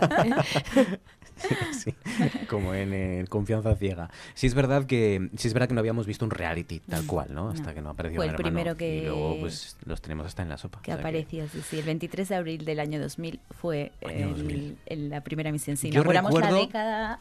Yo así. recuerdo, yo recuerdo, el efecto 2000 era esto. Eh, yo recuerdo eh, con qué canción eh, salía el ganador, que era este gaditano, que era muy Ismael amigo Beiro. de Ismael. Que era amigo de Iván, ¿no? De De- Iván, Armesto. de Iván el nuestro. El nuestro. Eh, recuerdo que salió una canción de Police, de The Police, el So Lonely. Y salió en un helicóptero y Cuando la salió leche. A todo trapo. Sí, sí, sí. sí. Eh, participantes del bus. Sonia Oliván, de Huesca, ganadora. Bueno, ni idea. Ganadora después de 15 días que debió Ojo, durar el programa. Ojo, ojo. La décima expulsada del bus es Lisis Suárez de Asturias, con 24 recordaba. años. Estudiante de animación ¿Has dicho. Lisis o Isis? Lisis. Ah, vale. Lisis. Y ya está. Era la representante de Asturias en el bus. ¿Y dejó alto el pabellón? Seguro. no lo dudo. Venga, segunda ronda. Adelante, David Ortuño, ¿con qué sigues? Pues yo traigo eh, para la segunda ronda un programa que es cutre, pero yo creo que es menos miserable que el anterior, aunque bueno, también tiene un, alcanza unas cotas bastante altas. Que fue después de Gran Hermano, cuando Gran Hermano ya parecía que estaba un poco visto, pues en el año 2003 decidieron meter en una casa a gente pseudo famosa o famosilla o amantes conocidos de amantes de amigos de gente que alguna vez fue famosa. Famoso en grado 6 o 7, por lo menos. Claro, y bueno, entre otras cosas que hicieron en el Hotel Glam eh, fue recibir la visita de Santiago Segura, que hizo un videoclip de Es una lata el trabajar. Arrancando los motores.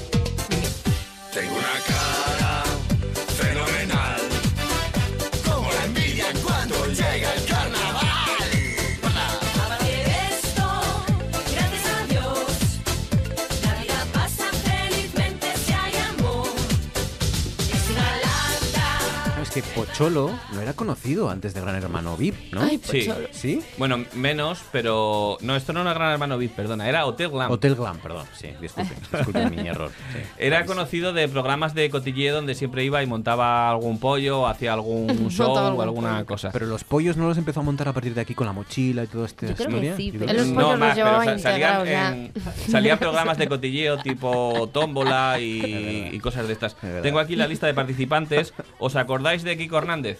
Sí. Hombre, sí. Pues, eh, pues tuvo una novia, se hizo, se hizo novio de una chica que se llama Patricia Ledesma y su madre, en Carne Manfredi, estuvo en Hotel Glam. La madre de la pareja de Kiko Hernández. Sí. Uf, qué fino hilaban, ¿eh? Sí. Luego también estuvo Yurena, que antes conocida como Tamara, Mm. la famosa intérprete del No Cambié, Aramis Fuster, Dinio, Yola Berrocal, Fran Francés, que fue un tenista, es pareja de Bárbara Rey, Ni uno malo, ¿eh? Jorge Berrocal, Todos que buenos. fue concursante de. Gran Hermano 1, Estíbaliz Sanz, modelo, Juan Miguel, que fue un peluquero novio de Karina, la cantante, Israel Pita, concursante de Gran Hermano, Pocholo, Chonchi Alonso, que fue mujer de Pajares, Elian, ex amante de Dinio, Malena García, que es, bueno, cantante, actriz y tal, y Lino Martone, que es actor, que este no sé quién es. Me parece jugosísimo este dato. O sea, si No podía salir que- mal. Madre, si tuviese que pedir un regalo de Reyes ahora mismo, sería mm, estar ahí dos minutos. En Hotel Glam. fuerte. Y pasaron cosas eh, impactantes, eh, ¿Sí? como una... Estaba Aramis Fuster, entonces tuvieron como una sesión de espiritismo y yo la Berrocal pensó que estaba como poseída. Que se puso a un- gritar o algo así. Sí, como- fue un momento dramático. También en- durante la emisión de Hotel Glam, eh, José María Aznar calificó al programa de, en alguna intervención, en algún me medio de comunicación, de telebasura. Y tuvieron que salir al paso, eh, informadas de esto, Malena Gracia y Yola Berrocal, que, que le dijeron, señor Aznar, no somos telebasura, somos personas que enseñamos cosas. Malena y Yola Berrocal discuti- eh, contradiciendo al presidente del gobierno, ¿era? Claro, claro. entonces. Y luego también el famoso problema que tuvo Pocholo con su mochila, que alguien le había roto su mochila. Es que, efecti- es que ahí está el origen de todo. La mochila. Aquí, aquí está el origen de todo. O sea, bueno, ya sé lo que voy a hacer hoy. Lo Edi- tengo- lo eh. Hotel Glam edición de coleccionistas. El montaje del director, lo queremos. Y la ver. ganadora fue eh, la que más eh, repercusión tuvo, la que más estuvo involucrada en todos los conflictos de la casa, que fue Yola Berrocal. Yola Berrocal, ganadora de Hotel Glam. Eh, Con todo segunda. merecimiento, es decir. Hombre, claro, sí, sí. Eh, Amanda, adelante. Segunda elección. Pues yo os traigo también una elección bastante jugosa que yo creo que habla por sí sola y se llama Mujer 10. Antena 3 estrena un nuevo programa conducido por Bertín Osborne. Gran espectáculo en el que estamos buscando A la mujer 10 de España. un concurso diferente Porque es un desmadre de programa. del que cada semana saldrá una verdadera mujer 10. Si quieres participar, llama al 906 33 31 00. Mujer 10. El viernes a las 10 de la noche estreno en Antena 3. El pasado, antes de ser analista político, de Bertín Osborne. Presentaba. Que Mujer sabemos 10. que conjuga todos los parámetros para poder elegir a, a la que es la mujer 10, porque él efectivamente pues es un, un hombre estupendo. Es el criterio que marca. Claro, claro, en que te elija Bertín Osborne como mujer 10 es, no tiene parangón. Claro. De manera que, pues bueno, como sabéis, el objetivo era ser la, la mujer 10 de España, ¿no? Y, ¿Qué y cualidades lo- tenía que tener la mujer es, 10? es- es bueno, nada, no- tener unos ojos bonitos, es... Sí. bueno, en fin. no Tenía sé, algo que ¿no? enseñar, como decían Malena y. Eran, eran pues tener buenas formas, ¿sabes? Saber honrar a su marido. Y no lo digo en broma, lo estoy diciendo totalmente en serio. Esta era la descripción del programa y además debían ir acompañadas de sus maridos, efectivamente. Luego, si ya querían ganar algún regalito, y, y repito, regalito, así está explicitado, tenían que batirse en duelo en una... Tenía que darse en duelo. Pero como con espada, machete, duelo de pistola. Al amanecer. en una cuadrilla de barro. O sea, había pelea en el barro, señores, con Bertín Osborne Pero de los, árbitro. pero los señores entre sí o las... o las- No, no, las señoras, claro, efectivamente. No, no, no va a estar Bertín Osborne con el marido de una de ellas. ¿En qué año se emitió? Uf. En ¿Cuánto do- creo que fue en duró? 2000, ¿qué fue? 2003 o sé. 2000 Oye, yo o esto no lo he 2001. visto, ¿eh? Y hablando así de mujeres 10 de España, Ey. no me di cuenta yo de poner como momentazo, pero ese sí que fue en 2003 a, a Leticia diciéndole a su al que iba a ser su marido que la dejase terminar públicamente. Ah, a la, Ese a la fue un reina de momentazo, España. efectivamente, Ah, a la actual reina que Leticia diciendo había concursado en una Felipe- mujer 10. todavía. Estaba pensando en duelo. Leticia Sabatero. No, no, Leticia Ortiz diciendo a Felipe, déjame terminar. Eh, ese- eso, eso sí que es un momentazo de mujer 10 de esta nuestra España. Ahí fue donde empezó la emancipación femenina en España, gracias a Efectivamente. Leticia Ortiz. Efectivamente. Eh, Que las reinas tienen derecho a hablar. Claro que sí. Eh, Mujer 10. La gala final fue en el año 2000. Mujer Pues 10, mira. gala final. Ahí por los pelos Magnífico, estuve. magnífico. Venga, Idoya, segunda elección, segunda ronda. Bueno, pues yo he elegido, eh, como era la televisión, pues he intentado escoger un poco de las diferentes disciplinas. En este caso, un anuncio de televisión. Quisiera besarte pero sin ensuciarte. Quisiera abrazarte sin dejar de respetarte. Amar es saber esperar, es saber esperar, es saber esperar. Amo a Laura, pero esperar hasta el matrimonio. Amo a Laura. Y hablando de emancipación femenina, amo a Laura, la primera, eh, la primera diseño publicitario viral, ¿no? Completamente viral. Bueno, no sé si es la primera, porque en los 90 estuvo el de Curro, ¿dónde está Curro? ¿Os acordáis de, de Halcón Viajes? Y estuvo también el anuncio de la 11, de tengo gambas, tengo chopitos, tengo Sí. tota- Pero desde luego supuso un salto. Pero esto era algo que durante mucho tiempo no supimos qué rayos era, ¿no? Que, que si era verdad, si no, si esta gente de Maloro era un grupo de verdad. una campaña canción, viral. Una campaña. Sí. Y poco a poco, claro, la gente se fue interesando y cuando ya estaba medio, bueno, medio país, no lo sé, pero una gran parte del país pendiente de qué rayos era esto, ya sacaron que era una campaña... Caña. ¿De qué? De MTV. De la MTV. Era un anuncio de, de MTV España. Yo no sé si eh, quedó muy claro, porque yo creo que había mucha gente que luego no sabía qué, qué narices Es verdad, se les anunciaban. fue de las manos. en- se fue un poco de las manos. Pero bueno, era una campaña con un grupo ficticio que se llamaba Los Happiness y la canción la había compuesto Guille Milky Way de, de La Casa Azul que luego Ah. fue conocido por, por La Casa Azul y salió a la luz eh, en 2006. Bueno, era una sátira, sátira a los movimientos más conservadores en defensa de, de- de la familia y, y eso estuvo durante mucho tiempo rodando, una canción súper pegadiza que todo el mundo Ujú. cantaba. Incluso el grupo iba a algunos concursos de, de algunos programas de televisión como Buena Fuente a hacer conciertos, bueno, playbacks, porque en realidad la canción no la cantaban ellas. Una de las... de- eran dos chicas y dos chicos y una de ellas era Lara Álvarez, Lara la, Álvarez. la presentadora asturiana de, de televisión. La, era la más morena de tez era nuestra Lara Exacto. Álvarez, la La asturiana. de ¿no? jersey azul. Que ¿no? yo creo que fue cuando empezaba a hacer cosas Sí. en televisión. Sí, sí, sí, es verdad. Yo me pregunto si ahora podría emitirse un anuncio así sin que recibiera una denuncia. Porque Por hemos ejemplo. retrocedido bastante Sí. en el tema Y además de, yo de creo que ya, ya de no se lo creería nadie, porque ahora hemos perdido esa inocencia que teníamos en respecto a la televisión en aquellas en aquellos años 2006 incluso todavía ya. Ujú.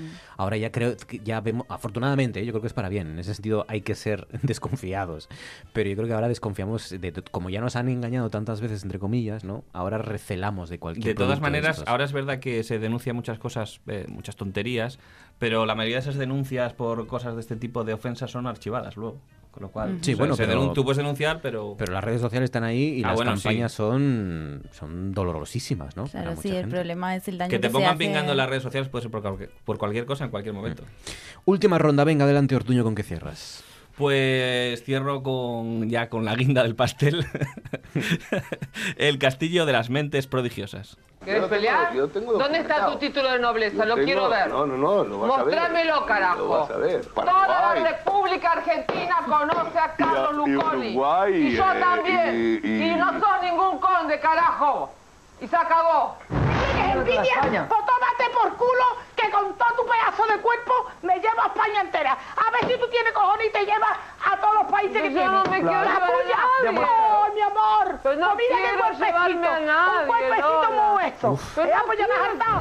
Tú tienes cultura. tú Que no yo no tengo cultura, encima eso. La clase es una otra cosa. La clase es una otra Bueno, que- cosa. ha quedado el concepto claro, yo creo, ¿no? Algunos de estos tenían que ficharles para secundarios de mientras dure la guerra, que sería más creíble. Esto es del año 2004, lo hace Head Que también hace Hotel Glam, eh, y la productora catalana también de Operación Triunfo, y presentado por Alicia Senovilla, y se les ocurrió meter en un cast- en el castillo, bueno, un decorado de una- un castillo, a videntes, magos y todo eso, y estuvo gente tan granada como... Paco Porras, la bruja Lola, Marisa Sevillano, el autodenominado Conde Luconi, eh, Levon Kennedy, que es esta señora argentina que hemos oído enfadarse tanto. Y así. la verdad es que eh, había un señor del castillo, tenían que eh, poner a prueba sus supuestas eh, habilidades y no duró mucho. Hicieron cinco programas y por algún motivo esto no le gustó a la audiencia. Tengo que reconocer que este programa yo no lo, no lo vi. No lo o sea, practicaste. me, me medio sonaba y he tenido que investigar un, un poco. Pero bueno, me parece como reseñable que se haya hecho esto en España. Magnífico. La verdad es que hay muchísima imaginación para el mal, normalmente, pero, pero hay muchísima imaginación y mucha creatividad en este país. Ostras, yo estoy muy a favor de este tipo de programas. ¿eh? El castillo de las mentes prodigiosas, ¿eh? Paco Porras. Ojo. ¿Ha muerto Paco Porras?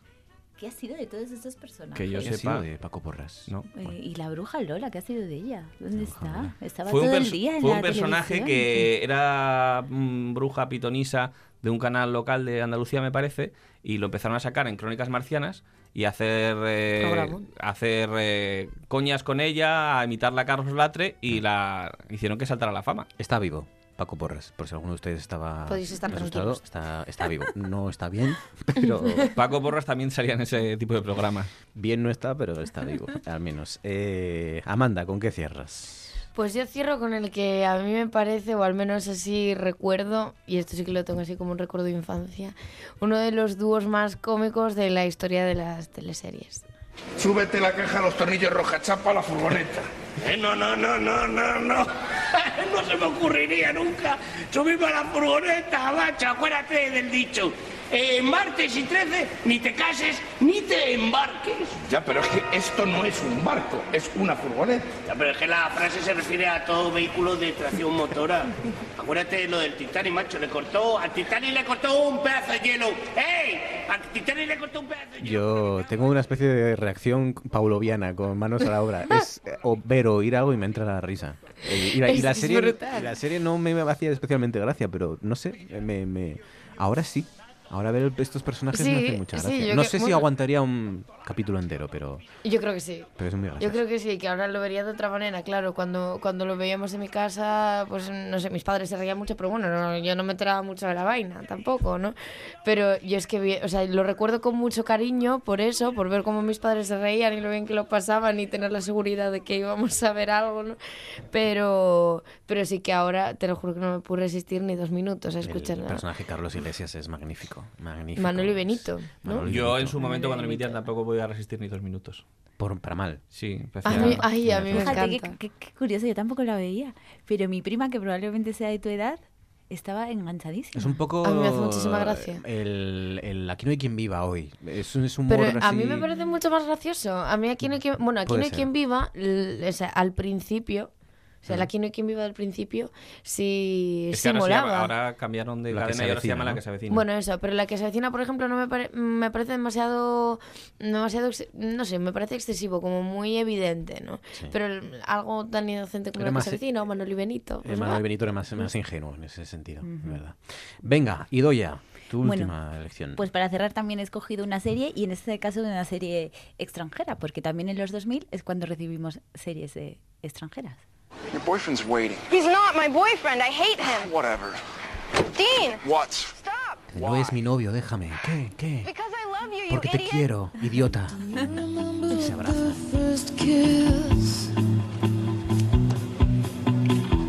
Las hermanas Gilmore, ¿no? O las, Las chicas las Gilmore. chicas Gilmore. Las chicas Gilmore Gilmore. Girls, sí. Así terminaba la primera temporada, justo en este, Con un en beso este momento. Con un beso muy apasionado. erótico festivo, ¿eh? de primer amor, con un beso de primer amor. Ah. Bueno, pues esta serie, bueno, la serie eh, se emitió por primera vez en los 2000.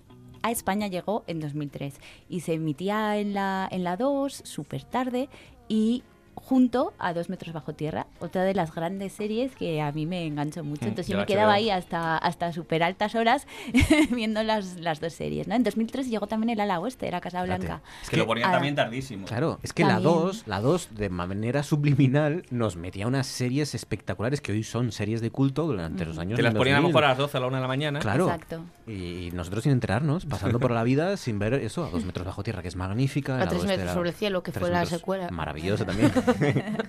¿Y viste la continuación de Netflix? De las chicas Gilmore, Sí. sí, sí. ¿Y Yo qué tal? soy absolutamente fanática de las chicas es que la, la que le, gusta o el que le gusta a las chicas Gilmore eh, le gusta mucho. Claro, es la, se- es la historia de, bueno, de, para quien no la conozca, de una madre, eh, Lorelai Gilmore, y su hija Rory Gilmore.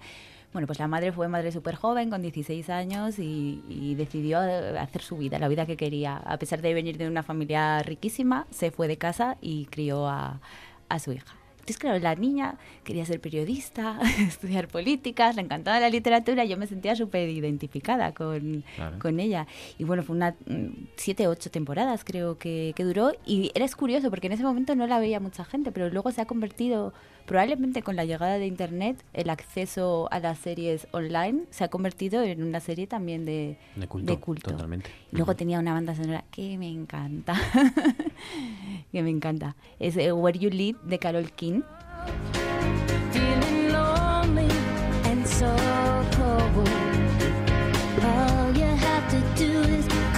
Me estoy acordando de la serie Periodistas, a camino entre los 90 y 2000, Sí. eh, española. Bueno, los, los creadores de las chicas Gilmore están haciendo ahora una serie que está yendo muy bien, que es la, maya- la maravillosa señora Maisel, que están poniéndola en, Amazon. ¿La has visto? Sí. Ah, pues tengo Yo ganas. te la recomiendo.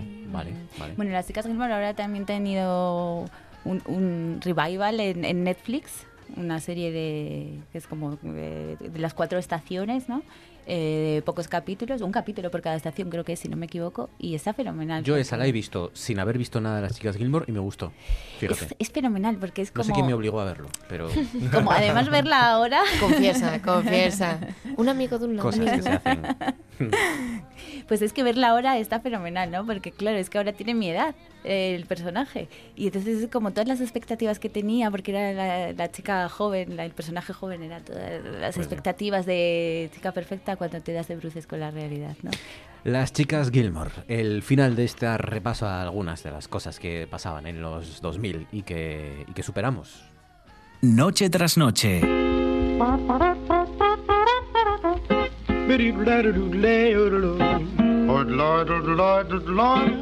Guía para sobrevivir en un mundo millennial.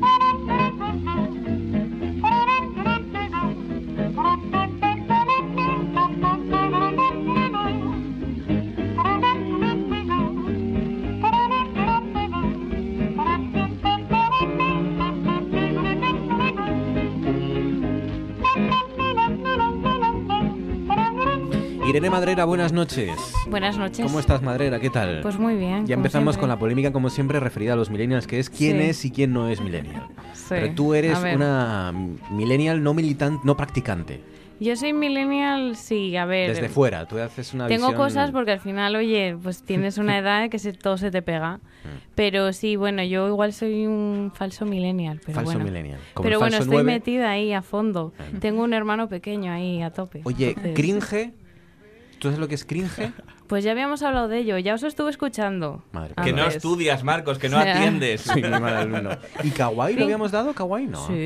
¿Dimos kawaii también? Sí, es que no estás atento. Madre mía, madre mía. Entonces, qué claro. horror, qué horror. Así, así va. ¿De verdad habíamos dado kawaii? Sí. Es que me sonaba de Japón o algo así, pero como... Sí, ¿no ves que ya hablamos varias veces del K-pop y todo? Sí, sí, sí. Pues ahí la metí yo alguna vez. Pero sí. bueno, claro, no me escuchas. ¿Sabéis lo que es el K-pop? Sí. Sí, hombre, El pop coreano este que bailan y hacen cosas. Sí. sí, lo has me, lo, me lo resumido sé muy todo, bien. profe. Venga, ¿qué ha pasado esta semana en el universo? Pues bueno, siempre se quejan de que los jóvenes no, no nos movemos, no estamos ahí con, bueno, con ciertos temas. eh, pues bueno, yo quería preguntaros si tenéis algo que hacer el 11 de octubre en Madrid o algo así, por la tarde. No, Yo el 11 de octubre tengo un programa de radio en principio, pero... Pues bueno, podías escaparte, ir hasta Madrid porque vamos a hacer una manifestación. Vais a hacer los millennials. Sí, bueno, algunos millennials, Pero los y- del sector gamer. ¿Y los señores mayores podemos ir o no? Bueno, si quieres, eh, ¿has jugado al FIFA alguna vez? Sí. FIFA 98. Sí, jolín. Pues Ojo, ¿eh? Bueno, 98. hay jugadores del FIFA que, que, Que bueno, podía- había que- una, había una, una fase, un modo de juego que era eh, eh, con cristales. El campo tenía ¿Con cristales, cristales? y podías hacer paredes. Eso no se ha vuelto a hacer y fue lo mejor que ha dado la industria del videojuego a nuestra sociedad. Era una, creo que era el 98 o el 96.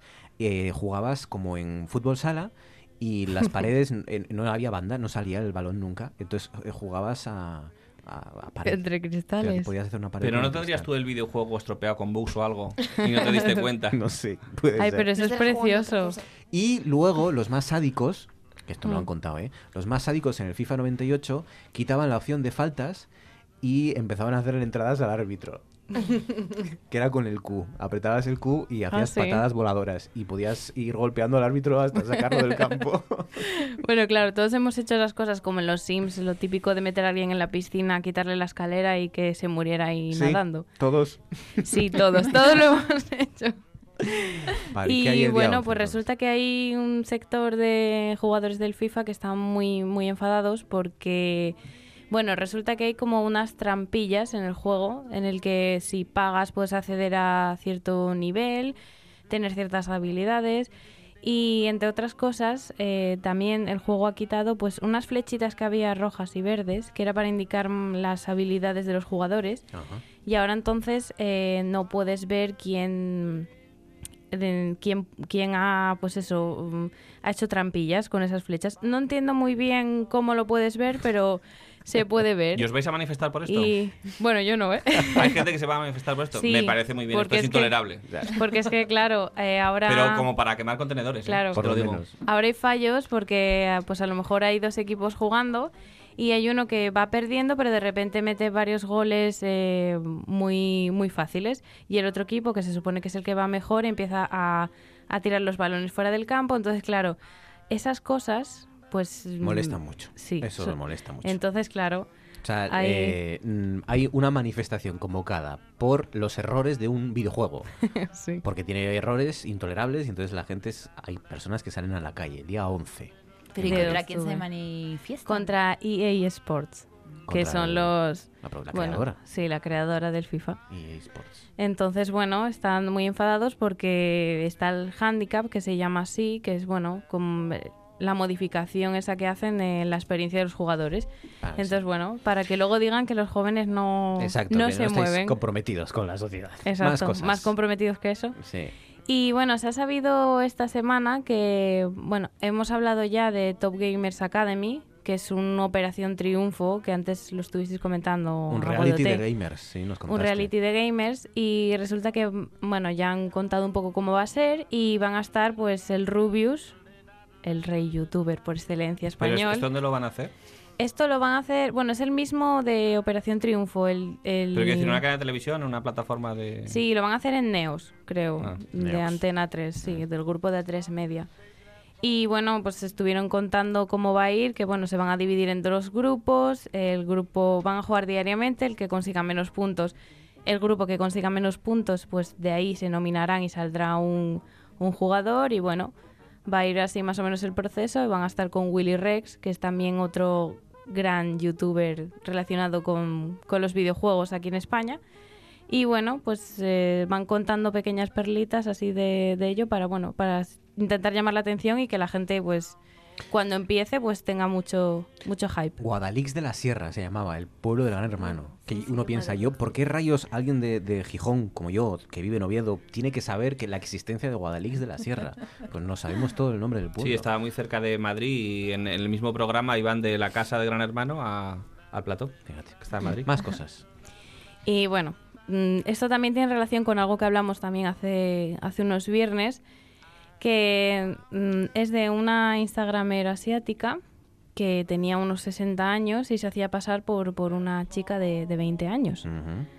Pero la pillaron un día eh, pues haciendo un directo, se le, le falló el, el filtro que tenía de, de joven. Y bueno, pues la gente en vez de mm, disgustarse, pues sí, eh, ha, conseguido más seguidores y está, bueno, sigue manteniéndose. Y eh, pues resulta que descubrí el otro día que hay una Instagramer eh, que es virtual, que, que no existe.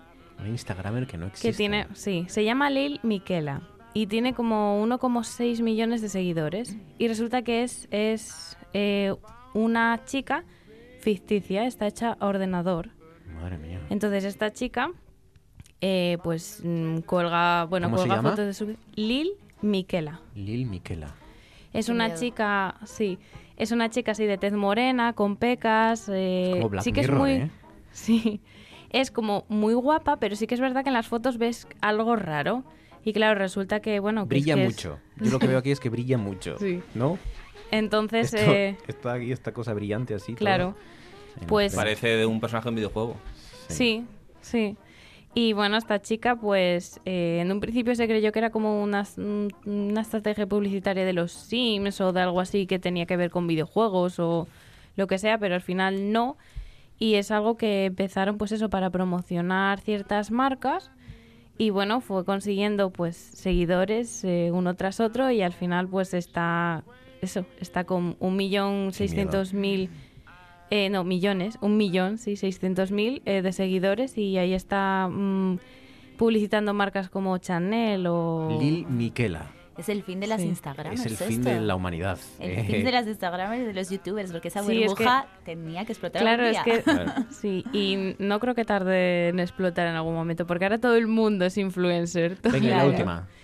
Y la última, ¿quieres que vaya al vocabulario? Venga, vamos con o- las palabras ya. Sí, venga, vale. A ver, yo voy a tomar nota también. Venga. Sí, toma nota. Yo también voy a tomar A ver. apuntes, venga. Mira, eh, traigo hoy dos ¿Mm? que no se escuchan mucho, que se oyen más bien en, en un contexto pues más, más mm, poligonero, Venga. como el viernes pasado. Sí. Uno es Pim Pim, Pim pim.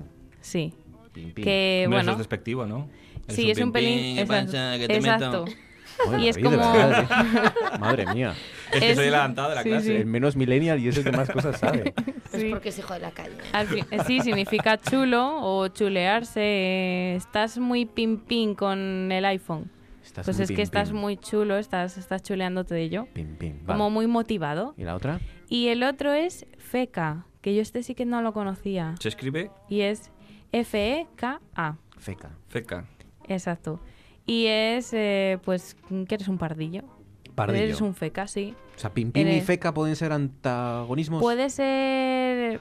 No, Antónimos, porque es que... perdón, antagonismos. Antónimos. Es- no sé ni hablar ya. No exactamente. ¿Y me Pero bueno. confirmas entonces que Pink Floyd y Primi Wee eso está desfasado? Eres Un un poquito, pero bueno. Hasta aquí nuestro Tú antes molabas, hasta aquí nuestras clases de para sobrevivir a una vida millennial. Eh, Irene Madrera, gracias, un placer. Buenas noches. David Ortuño, gracias. Igualmente. Bedoya Rey, un placer, gracias. Gracias. Amanda Granda, gracias a todos. Buenas Un noches. abrazo.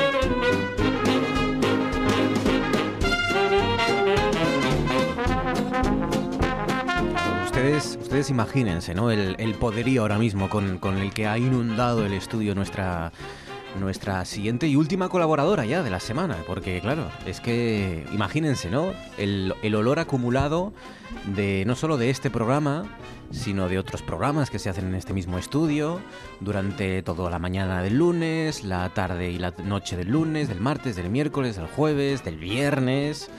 Claro, llega ella, Sí. ¿verdad? Con este poderío que tiene, esta, esta, esta- este halo a su alrededor, este olor, este, este aroma que Este desprende, perfume. este perfume.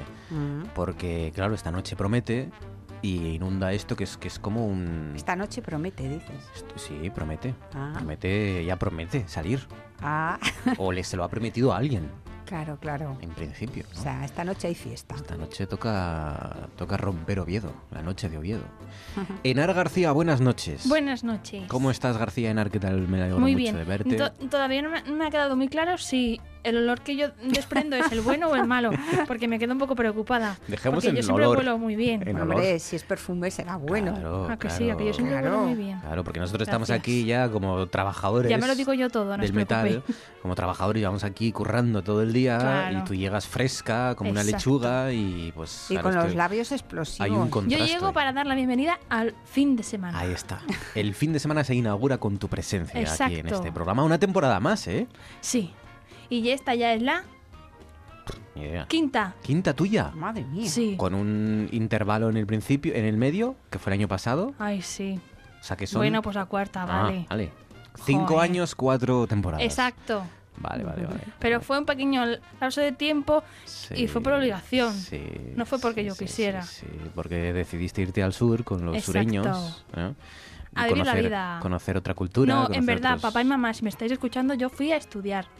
Claro. Ya está. Cierro Sí. paréntesis. ¿Quién lo duda? Sí, porque en Sevilla, por ejemplo, fiesta y Nada, Nada, nada. Es muy hermoso. el Nada. salida y tal. ¿no? Bueno, venga, cuéntanos, ¿qué, hay- qué quieres decirnos esta semana? ¿Qué tienes que informarnos? Porque tenemos a faranduleo atrasado, no sabemos nada, estamos perdidísimos. Ya, pero no te creas, porque estoy yo. A ver, yo no debería decir esto, se supone, pero estoy Pero- como muy desencantada con el faranduleo. Pero Enar, no me puedes decir esto el primer día de la sección que vamos Vale, a lo hacer siento. en, en mayo del año que Borra viene, esto. entonces. Es- Pi, empezamos otra vez. Vale. Me encanta el faranduleo, estoy a tope, hay de todo. Uh. Para dar y regalar. Claro que sí, cambian, las noticias del faranduleo cambian como Sí, porque nunca, nunca son las mismas. nada, ni los mismos personajes, ni Nunca. nada. Claro que sí. Venga. Bueno, mira, Voy a empezar con una noticia que a mí por un lado me gusta y por otro lado no. Vale. Vale. Y es que se dice, se comenta y se rumorea, voy a repetir mucho esa frase hoy porque yo tampoco me quiero mojar mucho, Mm. que Brad Pitt Ojo. está ahí ahí conociendo a una chica, a una mujer. Vamos a dejarlo en Mm. mujer, que queda así como más mujer. Bien.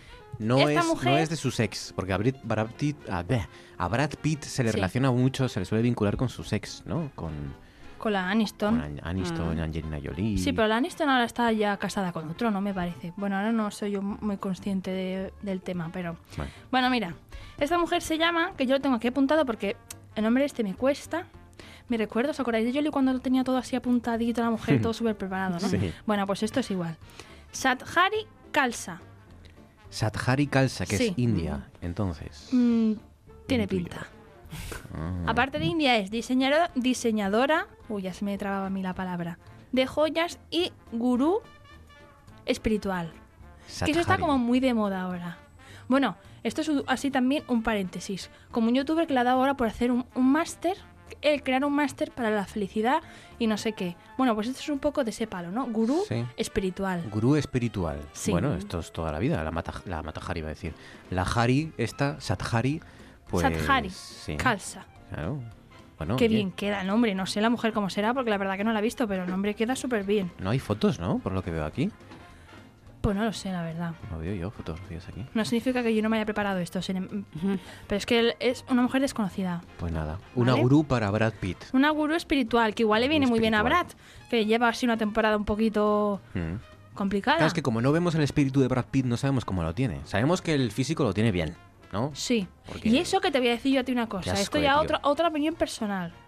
El Brad, obviamente, está muy bien. Hombre, Nadie puede decir 50 que no. tacos tiene, ¿eh? Nada. 50, No, pero ¿no? se lleva muy bien, ¿eh? Bueno, Hombre, el caso es que yo el otro día, bueno, el otro día no, ya hace un tiempecito, me fui a ver yo la última de Tarantino, ¿no? ah, ¿te gustó? Bueno, tengo sentimientos encontrados. Como necesitaría, yo. necesitaría otra sección Sí. para explicar un poco esta película, ¿no? Pero bueno, el caso, aquí, lo que nos compete es que yo vi a Brad como muy mayor. ¿En la película de... Sí. ¿Sí? A Pues me ver, parece que está- muy en forma, Un poco caracterizado, a lo mejor. muy en forma, porque obviamente está en forma no, y el personaje mía. está en forma, pero como así la cara, Hombre, lo que pasa es que tiene muchas cicatrices, porque el personaje es una doble de acción, y Ya, entonces pero es un tipo sé. ajado. Es que No yo creo, sé. tengo la teoría de que él se afea porque quiere, no quiere espantar a las mujeres. es- no, no quiere que le aprecien por su belleza, Claro. sino por su saber hacer. Mira, Brad, La verdad es que es tarde. vosotras no lo entendéis, pero hay personas que tenemos un físico que tenemos que intentar rebajar porque al Claro. final Lo entiendo, lo no- entiendo. Porque el nivel está pres- muy alto. La presión tiene somos, que ser... somos más que una cara bonita. Eso de ¿no? que te valoren solo por tu físico Claro, tiene que ser entonces- horrible, lo entonces entiendo. ten- somos también, tenemos Claro. inteligencia y también tenemos talento, pero al final solo veis un cuerpo perfecto y una cara angelical y no, somos Pues mucho mira, más te digo, a mí, a mí Brad en la película me ganó más por el personaje que por su eso. físico. Bueno, es que es el protagonista. a mí Buah, qué tope, ¿eh? me ha es Con encantado. diferencia, él y el perro, o la perra, son los que mejor están. Bueno, DiCaprio también está muy bien. Pero bueno, Sí, va- también, ya pero- en otro momento hablamos de la película, 55 años tiene. Brad ¿Ves? Te Pitt. dije que tenía más de 50, Ahí si yo está. te lo dije. Bueno, Claro que sí. el caso, seguimos. Vas. Otro, bueno, bueno, es que esto a mí me, me ha dejado uy, en uy, shock. En shock. A ver, eso tiene que ser una broma. Porque no hay otra explicación. O sea, no hay otra opción. No tiene sentido. No tiene ningún sentido, pero yo lo suelto. Porque total, a mí aquí, como nadie me denuncia ni nada, pues yo Verás. lo cuento. El caso. La mujer que acaba de decirnos que Brad Pitt está con Sadhari Kalsa le sorprende que... Espera, espera. Bueno, es que Sahari no sabemos cómo es, igual es un pibón. El caso, que esta semana se está comentando, que esto es como muy extraño, a mí me hace hasta un poco de risa, que Leticia, nuestra Leti, Leticia nuestra Ortiz. reina, Sí. nuestra princesa, nuestra... Bueno, lo que sea para la gente, está... que puede ser que, tiene, que tenga un lío Venga, hombre. con el cantante de Maná. Venga, Que el hombre no sé cómo- Pero eh, que no, no, que esto ver, no que se esto, puede. que esto no me lo he inventado yo, esto yo me Leticia, hago eco. la reina de España y me el hago eco de cantante lo que de cuenta la gente. Yo vengo aquí y lo suelto. Bueno, pero a lo mejor es que le gusta como músico. Que no, que no, a ver, Georgina. Lo que se comenta no es que le mm, compartan gustos musicales. ¿Que es que comparten comparten otra cosa? Otra cosa. Sí. A ver, yo si tengo que dar mi opinión, no me lo creo. Pero bueno. A ver, está Fer- bien, es guapo. Este faránduleo, a ver, Georgina, tú no sabes quién es el cantante de Maná. Claro, por eso Georgina no se está riendo, No, porque claro no sí. relaciona al cantante de Maná con Leticia. O sea, que es feo. el cantante de Maná es era especial. el cantante de Maná ya era viejo rockero ya cuando Maná tenía éxito.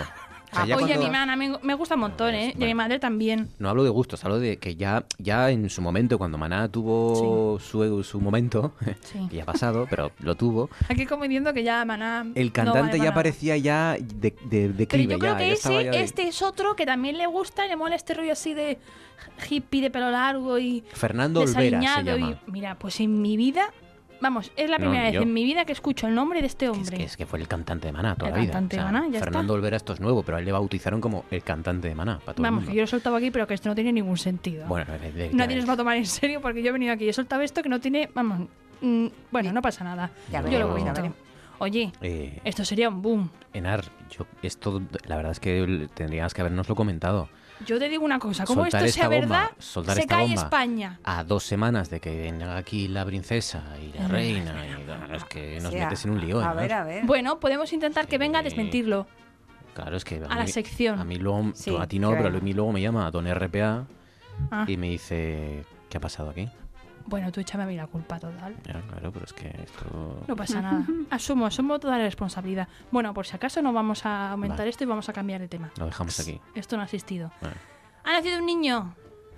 Bueno. Uy, esto es como muy de Navidad. espero. Ha nacido el niño. Bueno, eh, caso. En el muelle que- de San Blas. Ah, mira. Sí. No, en el muelle de San Blas no, ha nacido en Barcelona. Ah. ¿Por qué? Porque es el niño, bueno, miento, es una niña, de Laura Escanes y Risto Mejide, que Ah. esa mujer, yo, es como el embarazo más largo del mundo, como que nunca se terminaba, pues ha terminado. Y ha nacido Roma. Me encanta el nombre. El nombre me gusta a mí también. Me sí. encanta. Por lo visto ellos se hicieron un viaje a Roma porque les encanta Roma y en ese viaje, bueno, en uno de los 50 que van a Roma, porque igual hacen uno a fin de semana, dijeron que si alguna vez tenían una niña, Ah. se iba a llamar Roma. Y Es se ha llamado Roma es la que Roma niña. había sido concebida allí en Roma. y Ah, esos detalles ya. Vale. Yo sé le- si la Leti está con el de Maná, pero ¿dónde se concibió? El niño de Laura Scanen no te lo puedo decir. Oye, yo me enteraré, me in- intentaré enterar. Vale. Si te sirve Laura de algo. Escanes y eh, Risto Mejide. Risto Mejide, exacto. Que ha empezado una Roma. carrera prometedora, carrera política. Risto Mejide. Bueno, seguimos. Que sí que ha creado un partido para... Sí. ¿Pero eso va en serio o no? Pues, pues se han presentado y pues Bueno, les vas a poder tan votar en serio seguramente. como lo otro. Bueno, en ya. serio como lo de ya. Rayando el Sol. Sí. Labios compartidos, ¿te acuerdas? Labios compartidos, labios divididos, mía. Bueno, ya, que no hemos venido aquí a cantar, que no. Que yo ya sí, ya dije, llevo cinco años que llevo aquí, cuatro temporadas, diciendo que si algún día me quieren dar un programa de karaoke, yo Karaoke. lo acepto. Vale. Venga. Más cosas. Clan Pantoja. Uf. ¿Qué nos pasa con el plan Clan Pantoja? Esta gente sí, mira, yo llevo fuera un año, pero esta gente ha Es un poco ahí. aburrida esta y gente Dale, ¿eh? Y dale, y dale. Y además es que como siempre, es como un bucle, ¿no? Hmm. Chabelita se enfada con Kiko.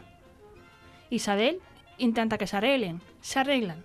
Chabelita se enfada con Kiko. O Kiko se enfada con Chabelita. Isabel intenta que se arreglen. Se arreglan. Y así sucesivamente. Claro. ¿Qué pasa ahora? Que están fatal. O sea, está todo Podríamos hacer un festival de, de faranduleo, de música de faranduleo. Invitando a Maná, invitando a Chabelita, ¿no? Bueno, a mí me encantaría, pero yo solo si puedo cantar, si no, no ¿Cómo se llama? ¿Cómo es el nombre comercial de Chabelita? Isa Pi. Isa P. Isa Pi. No Pi, Isa Pi. no P, Pi. Pi. 3, 14, No, no, 15... P, pero Ah, es, P. se pronuncia Pi. Pi. O sea, no es el símbolo Pi. No, no, no, es demasiado, no creo que lo conozca. Uy, bueno, no pasa nada. Lo Isa P. Isa Pi. Isa P. Pero mm, se dice Isa Pi. Eh, Ahora estoy mejor, se titula.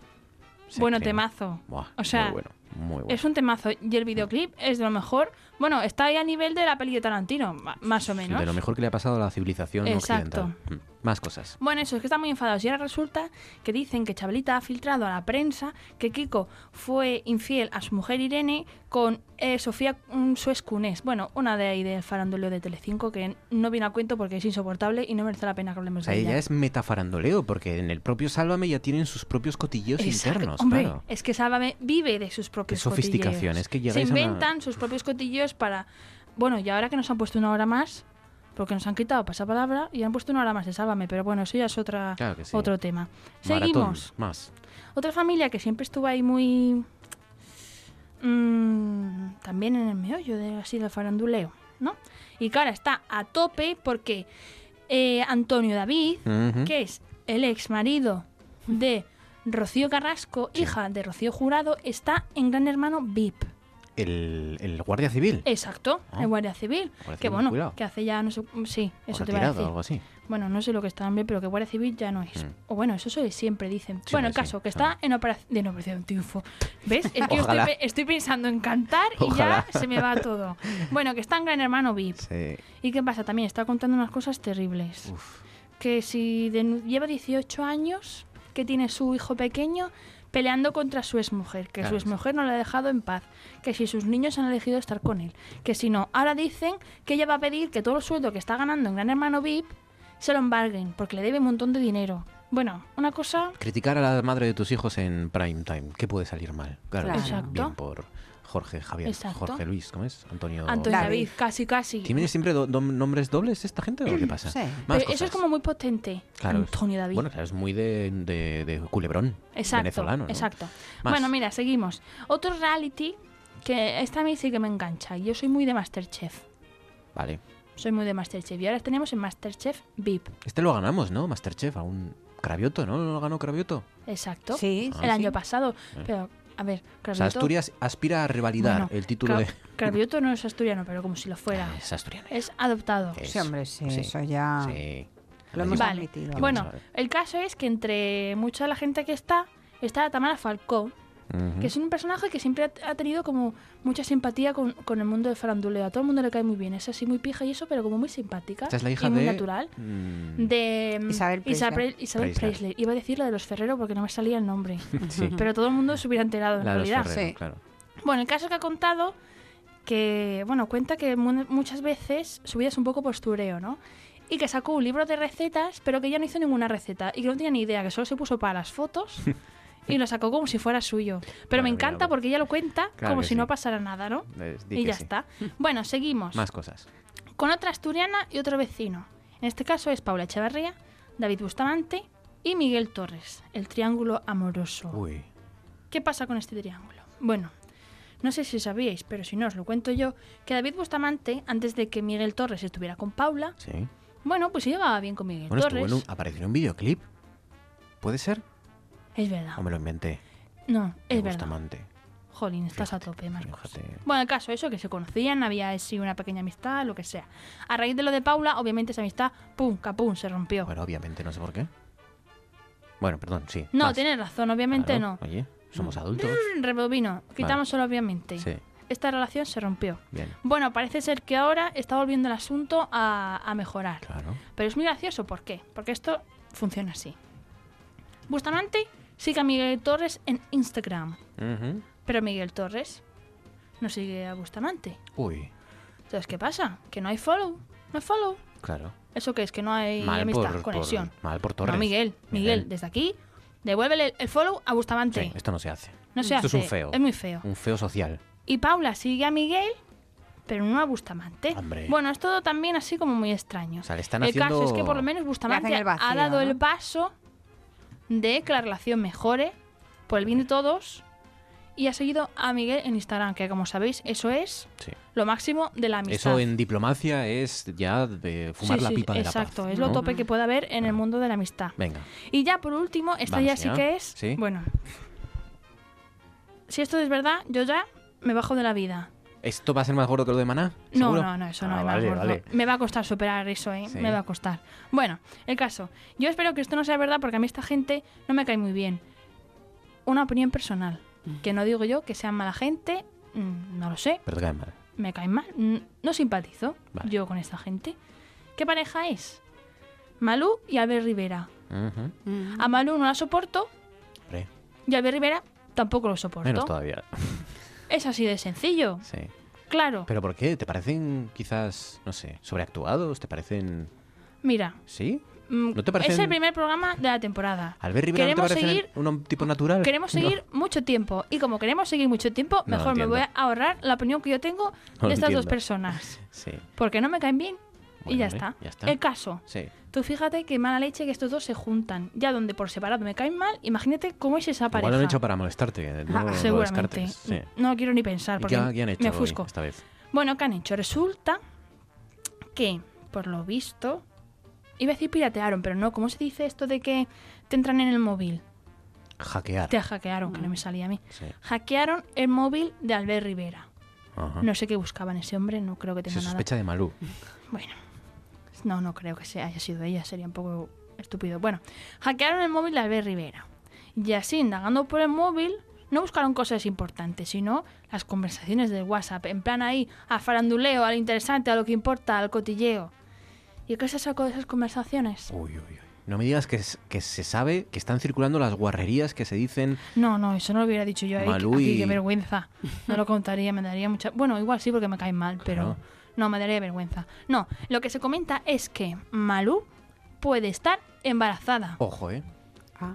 Ojo. Otra persona que caerme mal en el mundo. Bueno, cuando crezca, que el niño no tiene culpa de nada.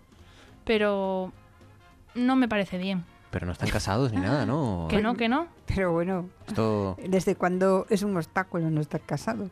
Por eso, Hombre, a mí no, no en, me en importa. que no. Ciudadanos a lo mejor sí. Bueno, nunca sé. En Ciudadanos nunca no, se sabe si. No, son, ¿no? son liberales. Sí. Bueno, hoy. Pero mañana a lo mejor. Bueno, hoy por hoy son liberales. Mm, Bueno, queremos seguir con la sección mucho tiempo, Claro ¿vale? sí. Pues no vamos bien a meternos Malú en y- marrones. Pero no, no ya está. Pero, o sea, se han filtrado ahí Sí, conversaciones sí. entre. Eh, eh, ha saltado la noticia del posible embarazo. El por qué, si han visto una foto, una conversación o lo que sea, no se sabe.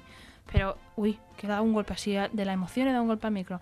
Mm, no se sabe. Pues nada, lo dejamos ahí. Seguiremos este asunto, ¿no? Y si no, bueno, o pues- no, porque tampoco te creas a mí que me interesa mucho Hombre, esta es que a lo mejor en las en los porque hay mucha malentendido los mensajes, a lo mejor están hablando de un de un retoño, de un hijo en común y a lo mejor es un proyecto. A lo mejor son las el próximo ser. gobierno, a lo mejor va a ser vicepresidenta del gobierno de España, Malú, Claro. o ministra de Cultura. Bueno, y algo que le faltaba a Manu. Claro, esa mujer no ha hecho nada en la música y entonces, bueno, perdón. Qué bonito esto. Ay, me encanta esta canción.